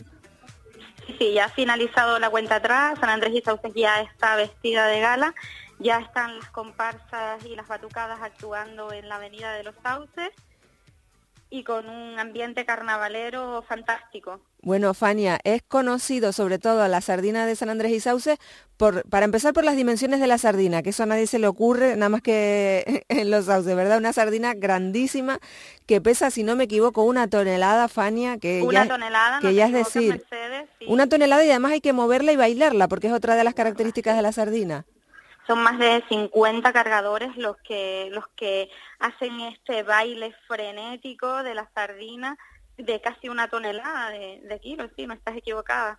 Una tonelada que pesa la sardina, la van moviendo por todo el municipio, ¿verdad? Bailando y es Sí, un por las espectáculo verlo. del casco, sí, y es un espectáculo. Animamos a, a todos los palmeros y palmeras y a todos aquellos que nos visiten a, a participar y a compartir esta esencia de esta fiesta marcada por una tradición de hace más de cuatro décadas de una forma responsable para que disfruten de una noche mágica e irrepetible. Bueno, el entierro de la sardina que cada vez eh, reúne a más gente y que, como decía, están celebrando que sea ya fiesta de interés turística de Canarias, nada menos, Sí, sí, ha con sido repercusión declarada. regional. Sí, este es el reconocimiento más importante que otorga la Comunidad Autónoma de Canarias a las fiestas más relevantes del archipiélago, por lo que imagínate, estamos súper orgullosos y es porque nuestro carnaval crece cada año gracias al pueblo y este reconocimiento es el resultado de la fuerza y, y esa personalidad propia de todos los vecinos y vecinos de, San Andrés y Sauces que le dan a esta fiesta año tras año con su participación. Bueno, además, como no puede faltar, eh, en el entierro de la sardina pues, tiene lugar la quema, que es espectacular, porque ya decimos que es una sardina que mide bastantes metros, no sé si son 14 metros. Aproximadamente, eh, sí, 13, 12, 13 metros aproximadamente. de largo y luego ver De el- largo. cómo se quema una sardina tan grande, de tan grandes dimensiones, pues mm, un espectáculo. Es un espectáculo, es un espectáculo. Y luego verbena, que no puede faltar. Sí, eh, luego a partir de, de, de, de la incineración de la sardina en la Plaza de Montserrat comenzará la las verbenas, que este año las tenemos amenizadas con el combo dominicano, Armonidad Soul y Tropicana. Bueno, y además este año nos, nos queda por decir que el carnaval dedicado al cabaret burlesque años 20, y eso siempre tiene mucho que ver cómo vamos a ver ataviada la sardina, ¿verdad? Vamos a... Ya la han podido ver muchos, porque como decíamos, ya ha empezado ese recorrido por las calles de, en, en lo que es los actos de la mañana. Sí, ya está en la Plaza de Montserrat desde las 11 de la mañana, ya la plaza está eh, repleta de gente, ya está expuesta y la gente está emocionada al verla tan espectacular. Por cierto que hay que tener en cuenta aquellos que nos escuchan desde la isla de La Palma que hay servicios especiales de transporte, o sea que no hay problema para luego regresar de la fiesta, ¿no? Sí, el ayuntamiento en colaboración con Transporte Insular de Las Palmas ha dispuesto líneas especiales para el transporte regular de viajeros. Sí. O sea que vamos a tener esa opción de poder llegar hasta allí. Tenemos la opción de ir en guagua y no tener problemas y regresar en guagua sí. al volver bueno pues ténganlo en cuenta que hoy se está celebrando en, en, la isla de la Palma en el municipio de San Andrés y Sauce el entierro de la sardina que estrena esa denominación esa declaración por primera vez ya y ya para siempre fiesta de interés turística de Canarias por por toda esa tradición que tiene como nos está contando la concejal más de 40 años de historia que no le iba a decir eh concejal que sí. esa fiesta que empezó pues supongo como todas las fiestas que empiezan en los pueblos con poquitos y a dónde hemos llegado. Sí, la verdad es que vuelvo a repetir, el mérito reposa en el arraigo social de, de, nuestros vecinos, ¿no? Es como nuestra identidad, de, es nuestra identidad. Claro que sí, un, un, carnaval que empezó poquito a poco y que 40 años después es una de las citas ineludibles en el carnaval de la, de la isla de La Palma, el carnaval de San Andrés y Sauces con motivo de ese entierro de la sardina, que anoche, si no me equivoco, tuvo lugar eh, sí. una edición un poquito más pequeña en Los Galguitos. Sí, anoche tuvo lugar el entierro de la sardina de Los Galguitos, que este año también ellos lo, lo ponen con... con eh, disfrazada y este año iba de cumpleaños porque eh, cumple 40, eh, 20 años. También hay en los galguitos con esa celebración, en este caso con la mitad de edad, 20 años. También en los galguitos seguro que también va a llegar muy lejos si siguen por ese camino. Sí, seguro, seguro. Fania Hernández, concejal de Cultura de San Andrés y Sauce, que vaya muy bien la fiesta, a disfrutar. Muchísimas gracias. Y ya lo vamos a ver seguro en las redes sociales. Bueno, yo lo voy a ver en un ratito vale, cuando llegue. Te esperamos. Allí lo voy a ver eh, in situ, pero el que no pueda, pues lo va a ver seguro en las redes sociales. No se pierdan esa tremenda sardina que, que yo no sé cuánto tiempo lleva, por cierto, prepararla, porque las dimensiones, como decimos, 14 metros de, de, largo de sardina, que ya se dice pronto, bastantes preparativos, que hay que tener también ese recuerdo a Carmen Luisa Martín, la diseñadora de la sardina, que ha tenido mucho trabajo, ¿verdad? Sí, ha tenido mucho trabajo eh, desde hace muchísimos meses que se está preparando y con ganas, con ilusión. Hoy estaba súper nerviosa esta mañana antes de sacar la, la sardina a presentarla, pero bueno, ya cuando la vio en la plaza y vio lo expectante que estaba, ya fueron, le fueron los nervios y bueno, ahora es disfrutar y, y pasarlo bien. Bueno, pues que lo disfruten mucho. Gracias Fanny Hernández, concejal de Cultura de San Andrés y Salsos, por atendernos. Un abrazo. Hasta luego, un abrazo. ¿Aún sigues teniendo goteras y humedades? Aguacero Canarias, empresa líder en impermeabilizaciones de cubiertas, terrazas y patios con más de 25 años de experiencia, te damos 10 años de garantía. Llámanos al 658-993-440, 658-993-440 o visítanos en aguacerocanarias.com.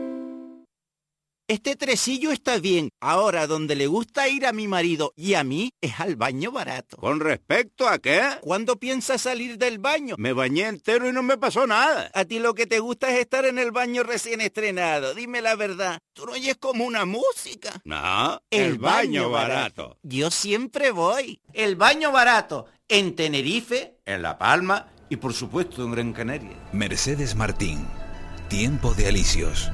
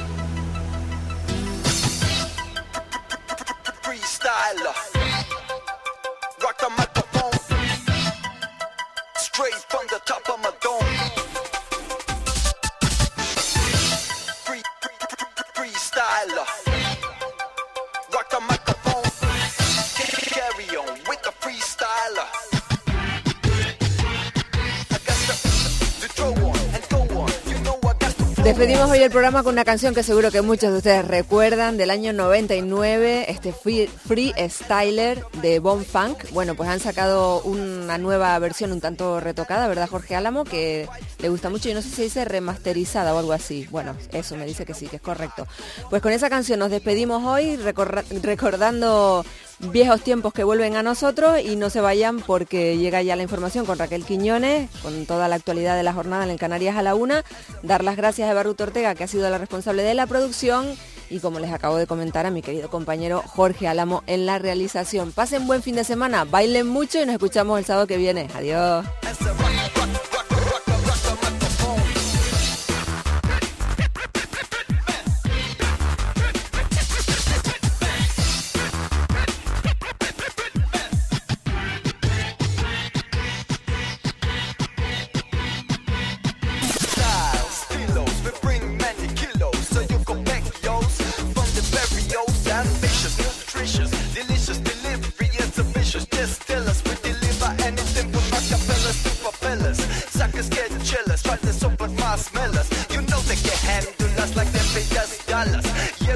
scandal